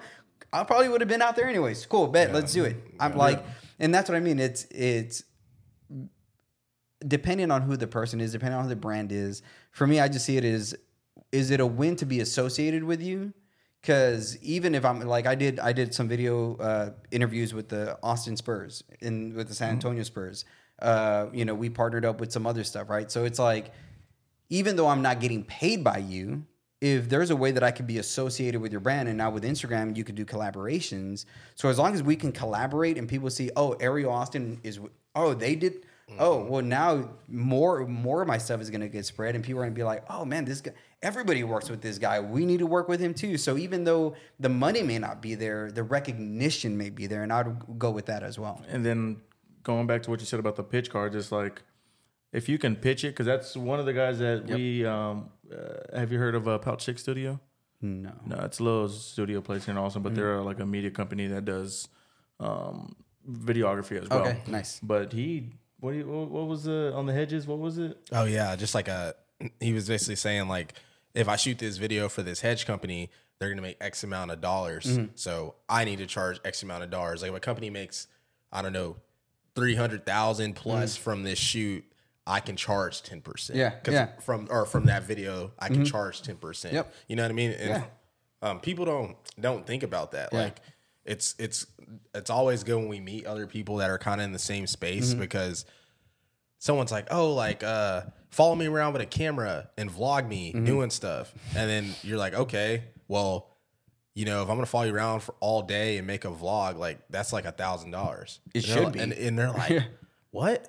A thousand dollars? And it's like, yeah, bro, like I'm following you around with a camera all day. Then I gotta edit that. You think I want to be around yeah, you? you know what I'm saying? So it's like,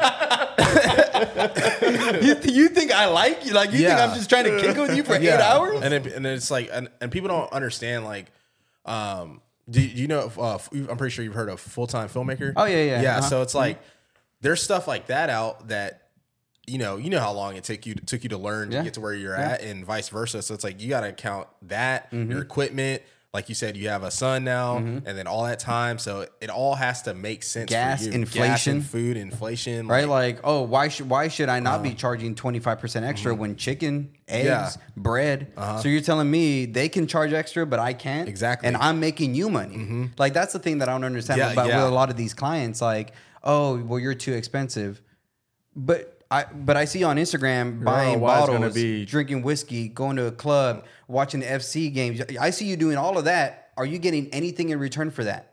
Is that any of that making you money? Mm-hmm. No, but I'm charging you twenty five hundred dollars for a video that can ten x what you made that month. Yeah. and you're like, Literally. "Mm, I'd rather spend that twenty five hundred on trying to show off on social media. yeah Literally, that's, Come on. that's on, like dude. part of the Yeah. pitch deck. It's like, all right, this is what your videos are doing. Yep. This is what my videos can do for you. yeah, yeah, And exactly. then, yeah, And then that's how you just Yep. charge and off it's of that. it's as well. all on value. Like Mm-hmm. like is this valuable to you?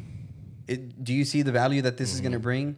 Then m- i- if I'm making you one hundred thousand dollars on this video, why are you afraid to spend ten thousand? yeah Yeah. Why? You know what I mean? And but, but this is the thing that uh, you know, and I've given this advice to other wanting like people who want to get into videography who don't know how to work a camera um, and are learning and want to land clients. Like a really good hack is go to a stock website. Like if you want to get into food and beverage, if you want to get into a certain niche, but you don't have clients there, get get an, uh, a, a subscription to a stock website get footage that looks really good, edit that, and pitch that to people as if you made it, and just say, "This is something I can do for you." So you're not even, and you can learn, right? So if somebody says, if you do that for a food and beverage or real estate, and you and you just get all this footage from a stock website and make them a, a like a really, oh look, I can make you a, a video of a home like this. Mm-hmm. Okay, if they say yes, sign, well, and you're like, okay, I'll do it next week, next Monday, we're gonna do it. Well, now you have a week to learn how to do what you need to do.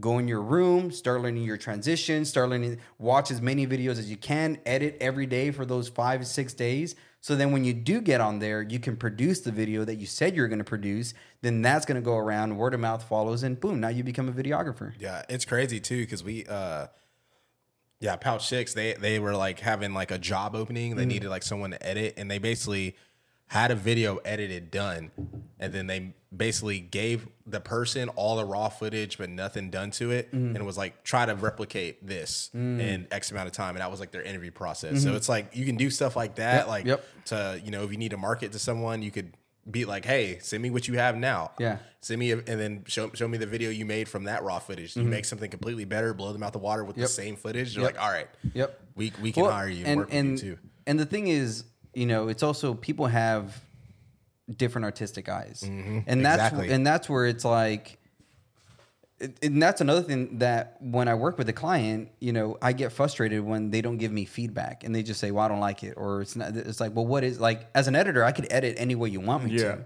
If you mm-hmm. don't like something, you telling me, "Well, I don't like it." Mm-hmm. Why? Why don't Why? you like it? Well, it's, it's like, well, it's too, I don't know. I, I just don't like it. It's like, well, what is it? Is it color grading? Is it the sound? Is it the sound design? Is it, you don't like the clips? Do you want more of this, more of that? And that's where I think, you know, I, I me and my wife were just talking about this today. We're like, we're, we're such an easy brand to work with because all we ask our clients is sign the papers, pay on time, give us feedback. We'll take care of everything else. If we're gonna do a video shoot for you, we'll we'll reach out to actors or actresses. We'll reach out to models. We reach out to whoever needs. We'll get the equipment. We'll do this. We're editing. We're we're doing everything for you. All you need to do is sign and agree, pay on time, and give us any feedback. It's that easy, dude. And it's frustrating, you know, uh, working with some people sometimes who don't see the value in just being an easy person to work with. Because we also hear it all the time where we get last minute people hit us up. Hey, our videographer didn't show up. Our photographer didn't show up. I don't know how many times I've heard somebody tell me I hired a person and they didn't show up. So you're just telling me if I show up to the video shoot I said I was going to show up to, I'm already 10, he- 10 steps ahead of everybody else. All you really need is show up and shoot a good video, and that's it. Like, it's easy getting a good clientele if you're a good person. Yeah. You know what I mean? And and that's what me and my wife don't understand is like, is there really that many shitty videographers in Austin who don't show up to a video shoot and somebody paid them like five grand? That's insane. Yeah, Yeah, And that is crazy. Well, and that's and that's one way. There's a couple ways I saw my my value to actually becoming a videographer, and one was by that kind of response and being like, man, like, boy, that's easy. But then the second one, I did a video for this guy for like a thousand dollars, and this was before I was charging what I charge now, and he he I did two videos, and he loved them. He said. I paid somebody six thousand dollars for a video, and I never published it because it was that crappy. Wow. He spent six grand and I charged him one. And that's when I was like, man. And I mean, I there's different brands and companies I work for in Austin where their marketing team have even said, dude, you're charging way too low. You got to charge more. Like they would pull me aside and, and be like, your stuff, like you're charging way too low for that. These people have money, charge more.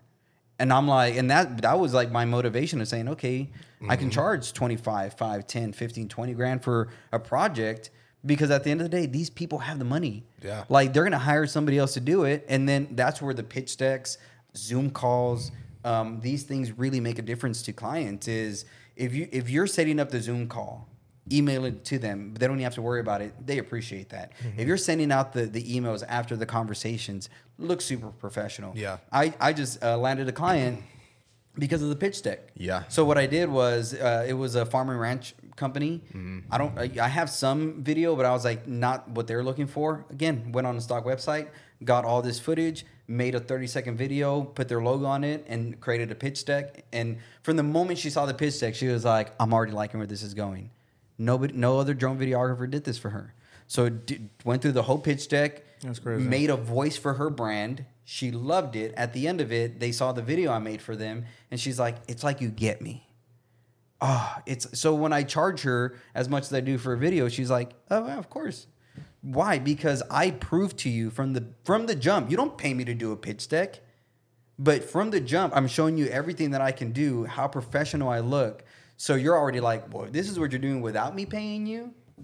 I could just imagine when I put money behind it. So that you know, pitch decks go a long way with, with a lot of clients. Yeah. Yeah. And it ju- I mean, it's just it's another way that before the, you, before they get the final product, it just shows what you can do. Exactly, hundred percent. Yeah. Um, how did you get uh, come up with high society creatives. What what can you tell? Yeah, man, High that? Society. So that's our real estate brand. Okay. Um. Uh. So this guy hired me back in the day to do some social media consulting for him, uh, to help him grow his account. Did it for a month, and then we kind of stopped talking. And then he hit me up and was like, because he, does, he has a lot of real estate clients, and he wanted to offer more to his clients, but he only does videography. So he's like, I want to add photography, I want to add social media. So so we created the brand to for real for real estate agents, realtors, brokerages, whatever, who really want to take social media serious. We see so many realtors who just use their phone, right? Just oh, they walk in the house, this and that it doesn't really look great, um, and they're like, well, why aren't we selling this house or why is this going on? N- Nowadays, if you're a real estate agent and you're not on social media and you're not talking to people, you're not sharing tips and tricks, you're not building a personal brand, the agent who you're probably an agent for 10 15 years and you build your name for yourself. The agent who's only been doing it for two years and has a ba- like banging social media they're gonna blow you out of the water. Content's Be- everything. and and that's and that's what i was i tell some of my clients. It's like if you are a new brand the way you you win your competitor over is through social media because they're you know they're probably posting one twice a day or a week if anything. There's so many accounts that i see that are big that only post once a month. So it's like if you're in people's faces because they're here all the time. Like people are on their phones all the time. So you're there showing ch- tips and tricks telling them what you know showing them what you know talking this talk they're gonna be like oh well i'm gonna go with this person this other agent hasn't emailed me back in a month Ben Th- Wegman. yeah, exactly. And and that and, and especially nowadays in the in the market that we're in in, in real estate. It's so competitive. Well, well, yeah, because now before you know 2021, all that it was like without looking at a property, people were dropping 500 grand over asking price or something crazy like that. Yep. Now it's come back down to where it's it's competitive. So who who what do they need? They need content. They need social media. They need video. They need photo. And so I you know I talk to a lot of agents who know that and are still afraid to sign, still afraid to pay. Which and is, yeah, that, sorry, I didn't mean to cut you No, off. no, go for but it. like that's crazy because we all know how real estate the business is. They make so much money when a house is sold or property, and it's like you can't cut me X amount of dollars. 1% for of to- what you make. for you to help you sell that property Yeah. or you know get that client. yeah, Even if you sold ten properties that year, yeah. yeah. With the houses that you're shooting, like Yeah, well, and it's also I I made your money back. Like Mm-hmm. like literally, like I mean, off camera when we're talking about that other house, I'm not gonna say the price, Yeah. but like one percent of what I told you, what? Yeah. Like Bro. you can't pay me like like uh, not saying that she didn't do that Uh-huh. or like other people don't do that, but like it's just stuff like that. It's like Yeah. if you can make one percent of what she made, yeah, Mm-hmm. yeah. that's nothing to what she made. Yep, exactly. Well, and, and that's and that was the whole purpose behind High Society is just targeting the real estate agents who are really taking this serious, want to have a social media brand, want to have a social media voice, want content that is unlike anybody else's, right? Like when you look at our video content compared to a lot of people who are doing it as well, like I'm not being biased, I'm just being honest. Like it's good and we we do good work and and we put our best foot forward. Mm-hmm. And you know, it sucks when we do lose clients to other people and we look at that or the content and it's like for $500 more you could have had better content and again you're just penny, penny pinching you're saying ah but i don't but this is cheaper then it looks cheaper too that's just straight up My grandpa, um, obviously when he was younger, but he was a ba- Mm-hmm. he's a badass carpenter. Um, and I'm not even saying that just to say it. Like he Yeah. Truly is a badass carpenter. And there'll be times where he'll go into people's houses Mm-hmm. and he'll be like, "Oh, how much are you charge for this?" He'll tell them price. Oh no, it's too much. Sorry. Mm-hmm. They'll go to somebody else. Somebody else do it. They don't like it. He comes back. He charges more than what he originally told him. Mm-hmm. Of course. He was like, "Well, should have took the first price. Like, this is your fault, basically. Well, like, and you should have just took it from the beginning." And the saying is, uh, yesterday's price is not today's price, right? It's like, it's and I say that like even when I do send out pitch decks or contracts, I'll put a time limit on it because it's like hey, you're gonna come back to me six months in a year saying, oh, I still want the five k that you said. That was six months ago. Mm-hmm. you, you know how much gas is right now. You know how much Chick Fil A. You know, you're like you're, you're. I ain't gonna charge like you know. And but that's the thing. People need to understand the creativity that goes mm-hmm. behind it, the equipment that goes behind it, the time, mm-hmm. the effort. Just there's so much that goes into just creating good content that if you're not gonna spend the money on it, like they just- don't know yeah. how much how long it took you to. uh, You're Acquire probably still learning Yeah. a camera, course. still learning 100%. editing, Yeah. and you've been doing all these years, and like Yeah. they don't know the time that you spent. Like you, you're not just literally pointing your camera. Yeah. Like you're changing all the settings, Yep. aperture, the Yep. shutter, like all that. You're Yep. changing all that just to make it look good, and Yeah. then you're color grading and doing all that. to film and he pretty much doesn't want to pay. There's still more that needs to be done. Didn't want to pay, and now like we settled. I'm trying to. I was trying to settle with him for like a fourth of what he owes, and he was just like, "F off, I'm not paying anything." Why? So now, so now we got to. We're thinking about taking him to court to just get our money because it's like, He just did didn't. well, he says he doesn't have the money, but we have a signed contract. And it's like you know, and this another the, the thing for video, like if you're doing videography, you're doing business, like make sure they sign the contract because that's the only thing that's really going to hold you or hold them accountable in mm-hmm. court. You know what I mean? Mm-hmm. And it sucks because you know I, I try to be understanding for everybody. You know what I mm-hmm. mean? Like again, I understand everything that's going on today's day and age. You know what I mean?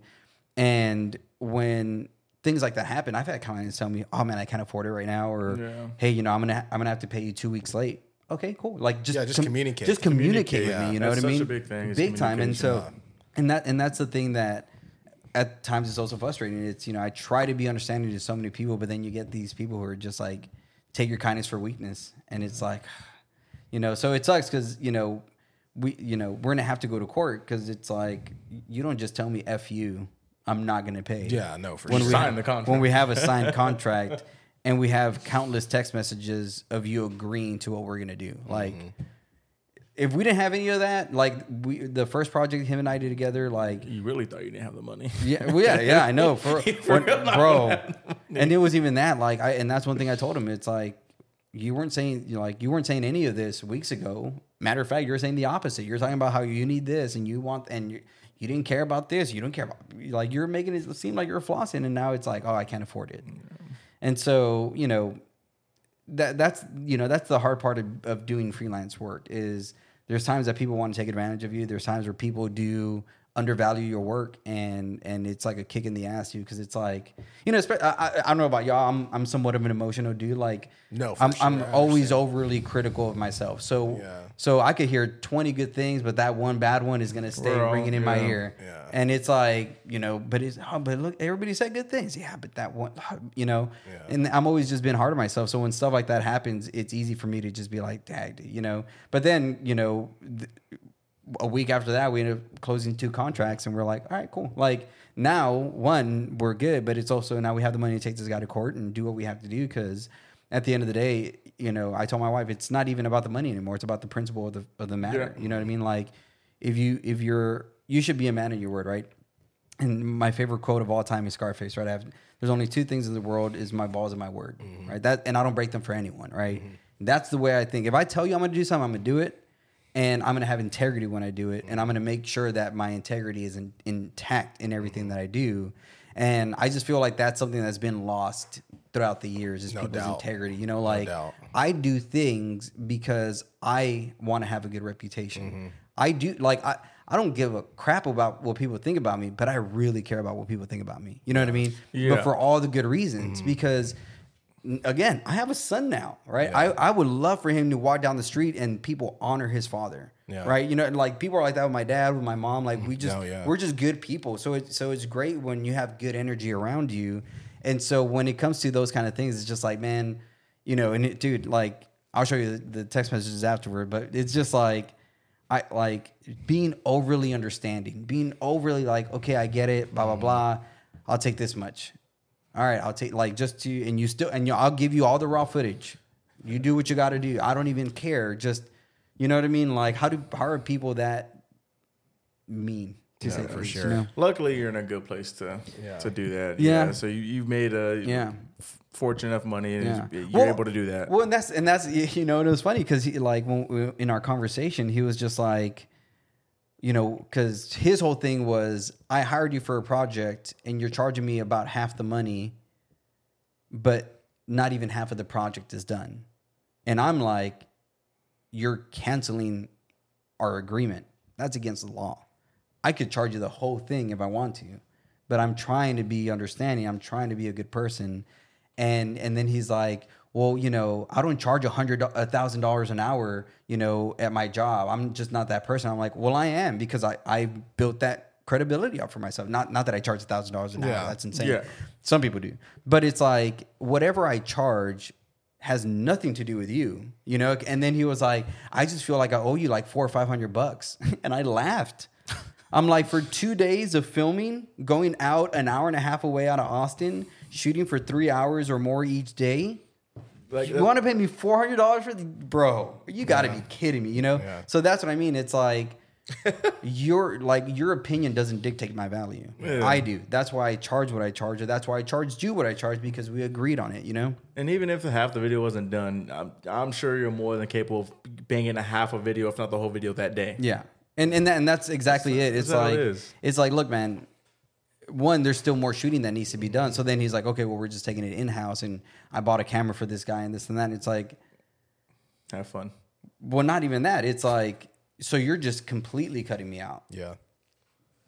it's it, in business you just don't do those things again especially if you have a signed contract you have an agreement you got to stick to it and i was even like i remember when he was talking about like oh i can't afford it. it's like oh we could break it up into four different payments like again i'm willing to work with you in whatever way you want to work mm. just don't ever tell me f you like Yeah. because now that's now you're doing Like, it personal You, you don't have to do that. You're being a good person and like, cool, that's fine. I understand. Yep. Times get hard. Yep. Stuff happens. Yep. Whatever.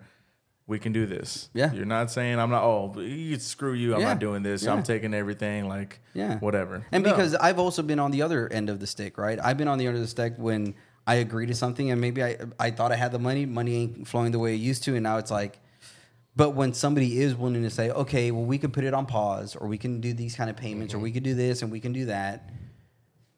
I don't say, well, no, screw you. It's like, thank you for understanding. Let me talk to my wife. Let's see what, you know, Th- that's what I mean. It's like, as long as you communicate with me, like I will go out of my way to make what you want to happen happen. But if you're gonna be a dick, like I could, like I could be a bigger, like I could be a really big, and you know, people, for people sure. have We all known can, this. yeah. yeah, Yeah, exactly. It's like definitely, we, no doubt. like you know, uh, especially when it's our work. Yeah. yeah, and, tha- and that's what I mean. You know, in, in even the comments saying like, don't take my kindness for weakness. It isn't because I'm a weak person. For the most part, it's because I know the kind of person I can be, and I'm restraining all that because I don't want to be that person. It's not nice to be that person. I don't like being mean. I don't like talking. I, you know, I don't like any of that. I would rather win you over with love, and I would rather win you over with kindness. You it's know, the same amount of energy to be nice Yeah. it is to be mean. yeah, yeah, no, hundred percent. And at the end of the day, for me, I'm just I, like I don't want to put that energy there. You know what I mean? It's like because then you know how it is. It affects you at home. It affects your relationships. It affects this and that. And then you end up you know letting one thing affect you, and then you end up being like a week of just oh, being mad at this, Yep. being mad at that. It's rather I'm just like you know what, whatever. I don't care. Yeah, and you have a reputation to uphold. Like you Yep. start working with higher clients, higher businesses. You can't just you even if like a project's offered to you, and obviously I don't know like how you do that and how Mm. you pick and choose, but there might be something where it's like I can't really I can't really do that. You Yeah. Mm. know, like it, it's not beneficial for me in a way because you got to start working like that too. You know, Well, Yeah. dude, and, and you know one of the one of the blessings that has happened mm. is being able to pass on clients. You know, and Yeah. and you know there's times where you know because there's people who come with me with like super low prices, and I'm just like. I don't even offer you another videographer because I like you know like, but there's times where I will right if, Yeah. if it's like oh you know I don't need the money I don't and I would rather sp- that spend that time with my wife or go and do Yeah. something with my son and this and that Yeah. so let me kick that over to somebody else who hey may need the money and you know that's a good thing to be able to pass on clients. That's a good thing to to be able to say no to people because at the same time, one you're helping another videographer out, but then at the same time, you know you're spending time with your family. You're you're and you're building this credibility in that person's mind of like, shit.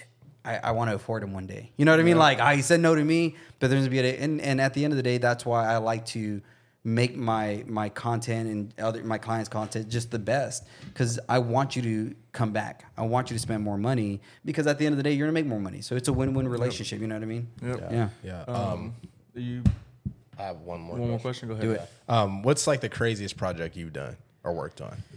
Crazy, man. Craziest project I've done. I would say one of the funnest ones was with Rooster Teeth.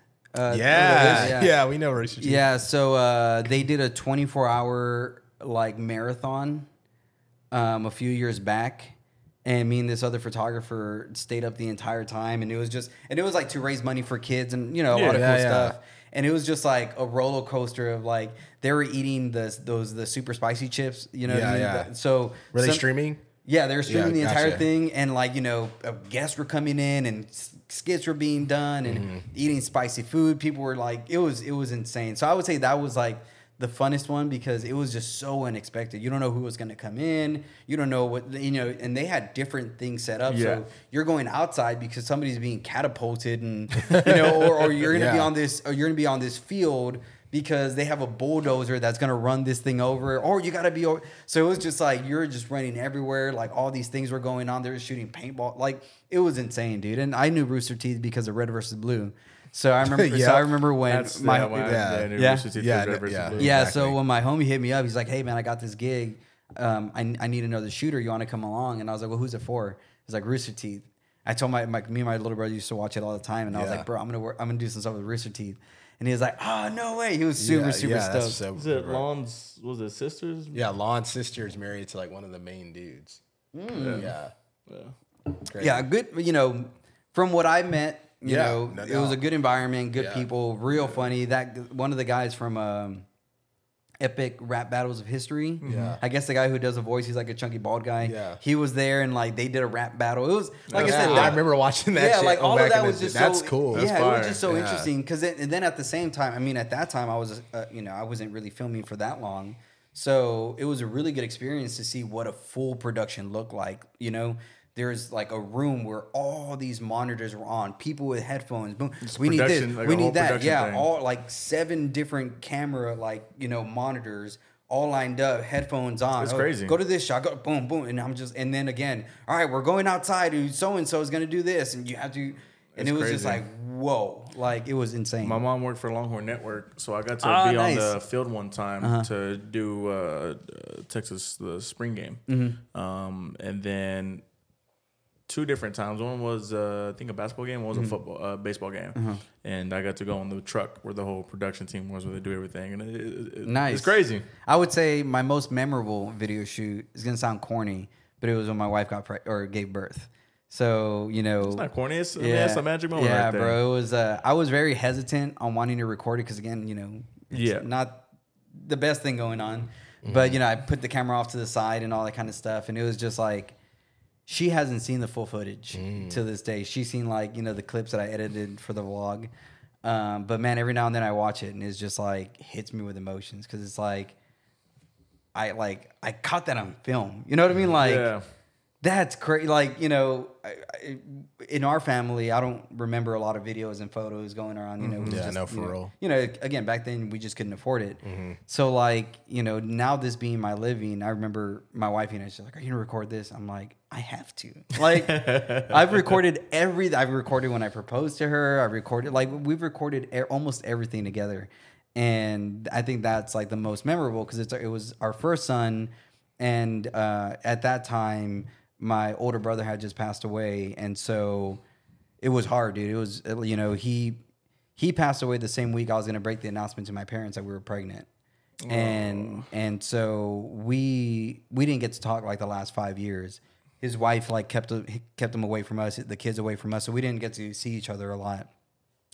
And so, you know, we find out a day after our anniversary. You know, my wife breaks the news to me on camera, tells me she's pregnant. So we plan our trip to Brownsville that same week. You know, we're gonna go tell everybody. When my dad calls me that Wednesday, tells me he was the last person to see my brother, my brother alive, and uh, and so my mom didn't know. So I was I was the one to break the news to her about that. So it was like bittersweet, man. It was like telling her her first son, you know, is dead, but then also telling her you You're do having you have a grandchild. You know what I mean? Like, Yeah. and even to this day, it's it's still been a struggle to like Yeah. fight those emotions. You know what I mean? Because it's like, you know, my, my brother. I remember when he first had his kid, and and you know, we talked about it, and he was like, I don't want to be like our parents were. I want to be present. You know, and it was just like, Uh, you know, now having my own, I wish I had his guidance to be like, oh, dude, like, you know what I mean? So that was real bittersweet, and I think that's why just recording that that moment was so mm. Meant big. so 'cause- much. Yeah, yeah, for dude, because it's like it, it's it was almost in a weird way an answer to prayer. You know what I mean? Like saying this big tragedy just happened, but man, look at this big joy that's following it. So to me, I think that's the reason I would say that's my most memorable one. Yeah, yeah. Um, that, that's that's it for me. I mean, we can talk. On I know, and bro. on and on and on. there may and need to be a part two. Yeah, I'm down. sure. yeah, Always. yeah, We, You can always. I, we can Yeah. talk forever. Yeah, I mean, forever. we didn't really get to touch on editing. I know, you edit bro. on the camera. You shoot none Yeah, of that. I mean, yeah. which is fine. I mean, we're having good conversation. Yeah. That's, Yeah, that's no what it's about. Yeah. Um, but before we hit this off, do you have anything for us? Like what? I mean, anything you want to shouts outs you want to do, or questions you want to ask us, or anything? What what started th- like what was the desire to start this podcast? Uh, essentially me. You? Um, I Okay. Mm-hmm. wanted I wanted to do a podcast. Um, it was gonna originally be a sports podcast. Okay. that's what, what the the original opinionated podcast Uh-huh. was a sports podcast. Mm-hmm. That's what it started off with. But like he said earlier in the pod, he went to uh, college Mm-hmm. uh, for football, and um, at that time it was 2016 when I brought it up to him. Um, we graduated 2015. Mm-hmm. Okay. Um, and he was like, "Yeah, like that sounds dope," but obviously he's in Colorado, and Yeah. I wanted to do it with him. Uh-huh. Um, and he was like, uh, "That'd be fun, but like obviously we can't do that right now." Yeah. So like towards his junior or senior year, that's when we started talking about it more and Mm. more and more and more, and it actually come to fruition when he came back. Nice. Uh, just because we know we didn't want to do it like on a Discord or Yeah. Zoom or anything.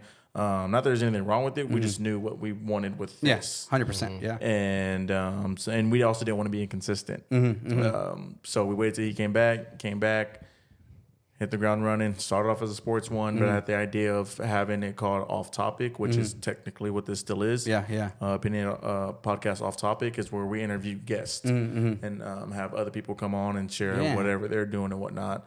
And that's just kind of how it all came about. So and top podcasts. What what are the podcasts that you guys listen to the most? Okay, That's a question for him. So I'm more in the podcast world um, a lot, uh, just due to the fact that I have so many different interests. Uh-huh, Um, so like some of my top sports ones, uh, the Pivot, Okay. Mm-hmm. um, with like Ryan Clark and them, and then uh, I'm athlete, kind of not so much anymore, but that was kind of like the first main one. Okay. and then uh, Bussin' with the Boys. There, it's like a really like Bussin' with the boys. yeah, so it's like it's like they shoot it in a school bus or like a, a abandoned school, like a, sca- a school bus that they found. They stripped it up, uh, got AC in it, wired it out, like repainted it. Like it's like a s- decorated set, and um, that was kind of like the concept of because they were it's Taylor Lewan and um and Will Compton. They were the first two active NFL players. Because they both played at the, for the Titans at the time to make a podcast, Really? and like do it. So they were like theirs isn't the biggest, but they were the first, First, to yeah. do it. And um, I kind of saw that and I was like, hmm, this is interesting because it was like, it was when like the new media hadn't started yet. Because now a lot of these athletes are going on to these podcasts with these players that they know, Yep. they've shared uh, the field with, locker room Yeah. with, and they're telling way more than on these platforms than they are going to tell like ESPN, hundred percent, and all that dude. stuff. So I kind of really just respected that, Yeah. like um, seeing the approach of an athlete.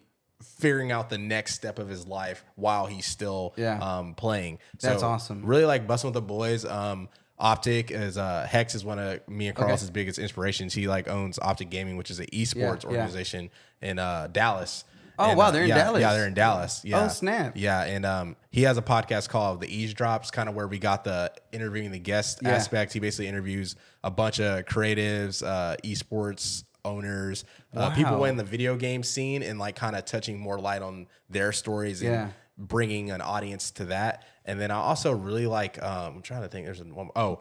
Bradley Martin. Uh, Oh, yeah, that's my boy. I love yeah, Bradley yeah. Martin. So I, I met him, probably Especially the like- last few years. He's, yeah, he's, gone. He's wild now. Man, yeah, like he, he, man. I met him probably when I was 21. Mm-hmm. I'm 26 right now, so met him when I was 21, and I've always watched him since high school Yeah, because I wanted to like learn how to work out properly. Yep. I wanted to get bigger, Yep. and you know he's like a coach online, so I just gravitated towards his videos.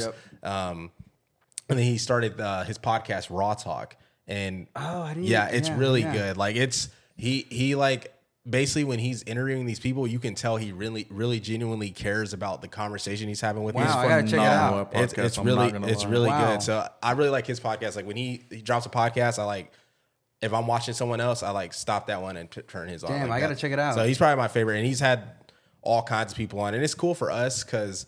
I use it as like inspiration. Like he interviews a bunch of people in the YouTube internet space, Mm-hmm. Yep. and it's kind of cool to hear how people have evolved. Mm. Um, you know, Yeah, back in the day, I used to I used to watch uh, Bradley Bon- Martin and Kai Greene like Yeah. religiously. Like Yeah, I was back to back videos when I was working out. Because Yeah. these two, CT Fletcher is another CT one. Fletcher, yeah. CT is my guy, bro. Yeah. Like anytime I f- like I feel slug in the gym, I just throw on some CT, and I'm just like ah, you know what I mean? Run through a brick wall. Yeah, bro. He's he's somebody who I've admired for a long time. Yeah, yeah. Yeah, I don't. dope. I'm not. Even though I do it, I'm not too much into the podcast world. Mm-hmm. Um, my favorite, if I do listen to one, is the Optic one, just Okay. because that's that, that Yeah. that's what that's where my inspiration comes from, and Mm-hmm. it's cool because even though it's like a gaming podcast, it has really has nothing to do with gaming. Really? Yeah, so it's like they just take like their talk about their lives and like just other kind of Yeah. stuff um, on the eavesdrop one, and then um, I'm I'm I, I, I love video games, so like, Uh-huh. that's what my time is doing, is like watching other people play Yeah. like video because I'm sure where they're streaming on Twitch.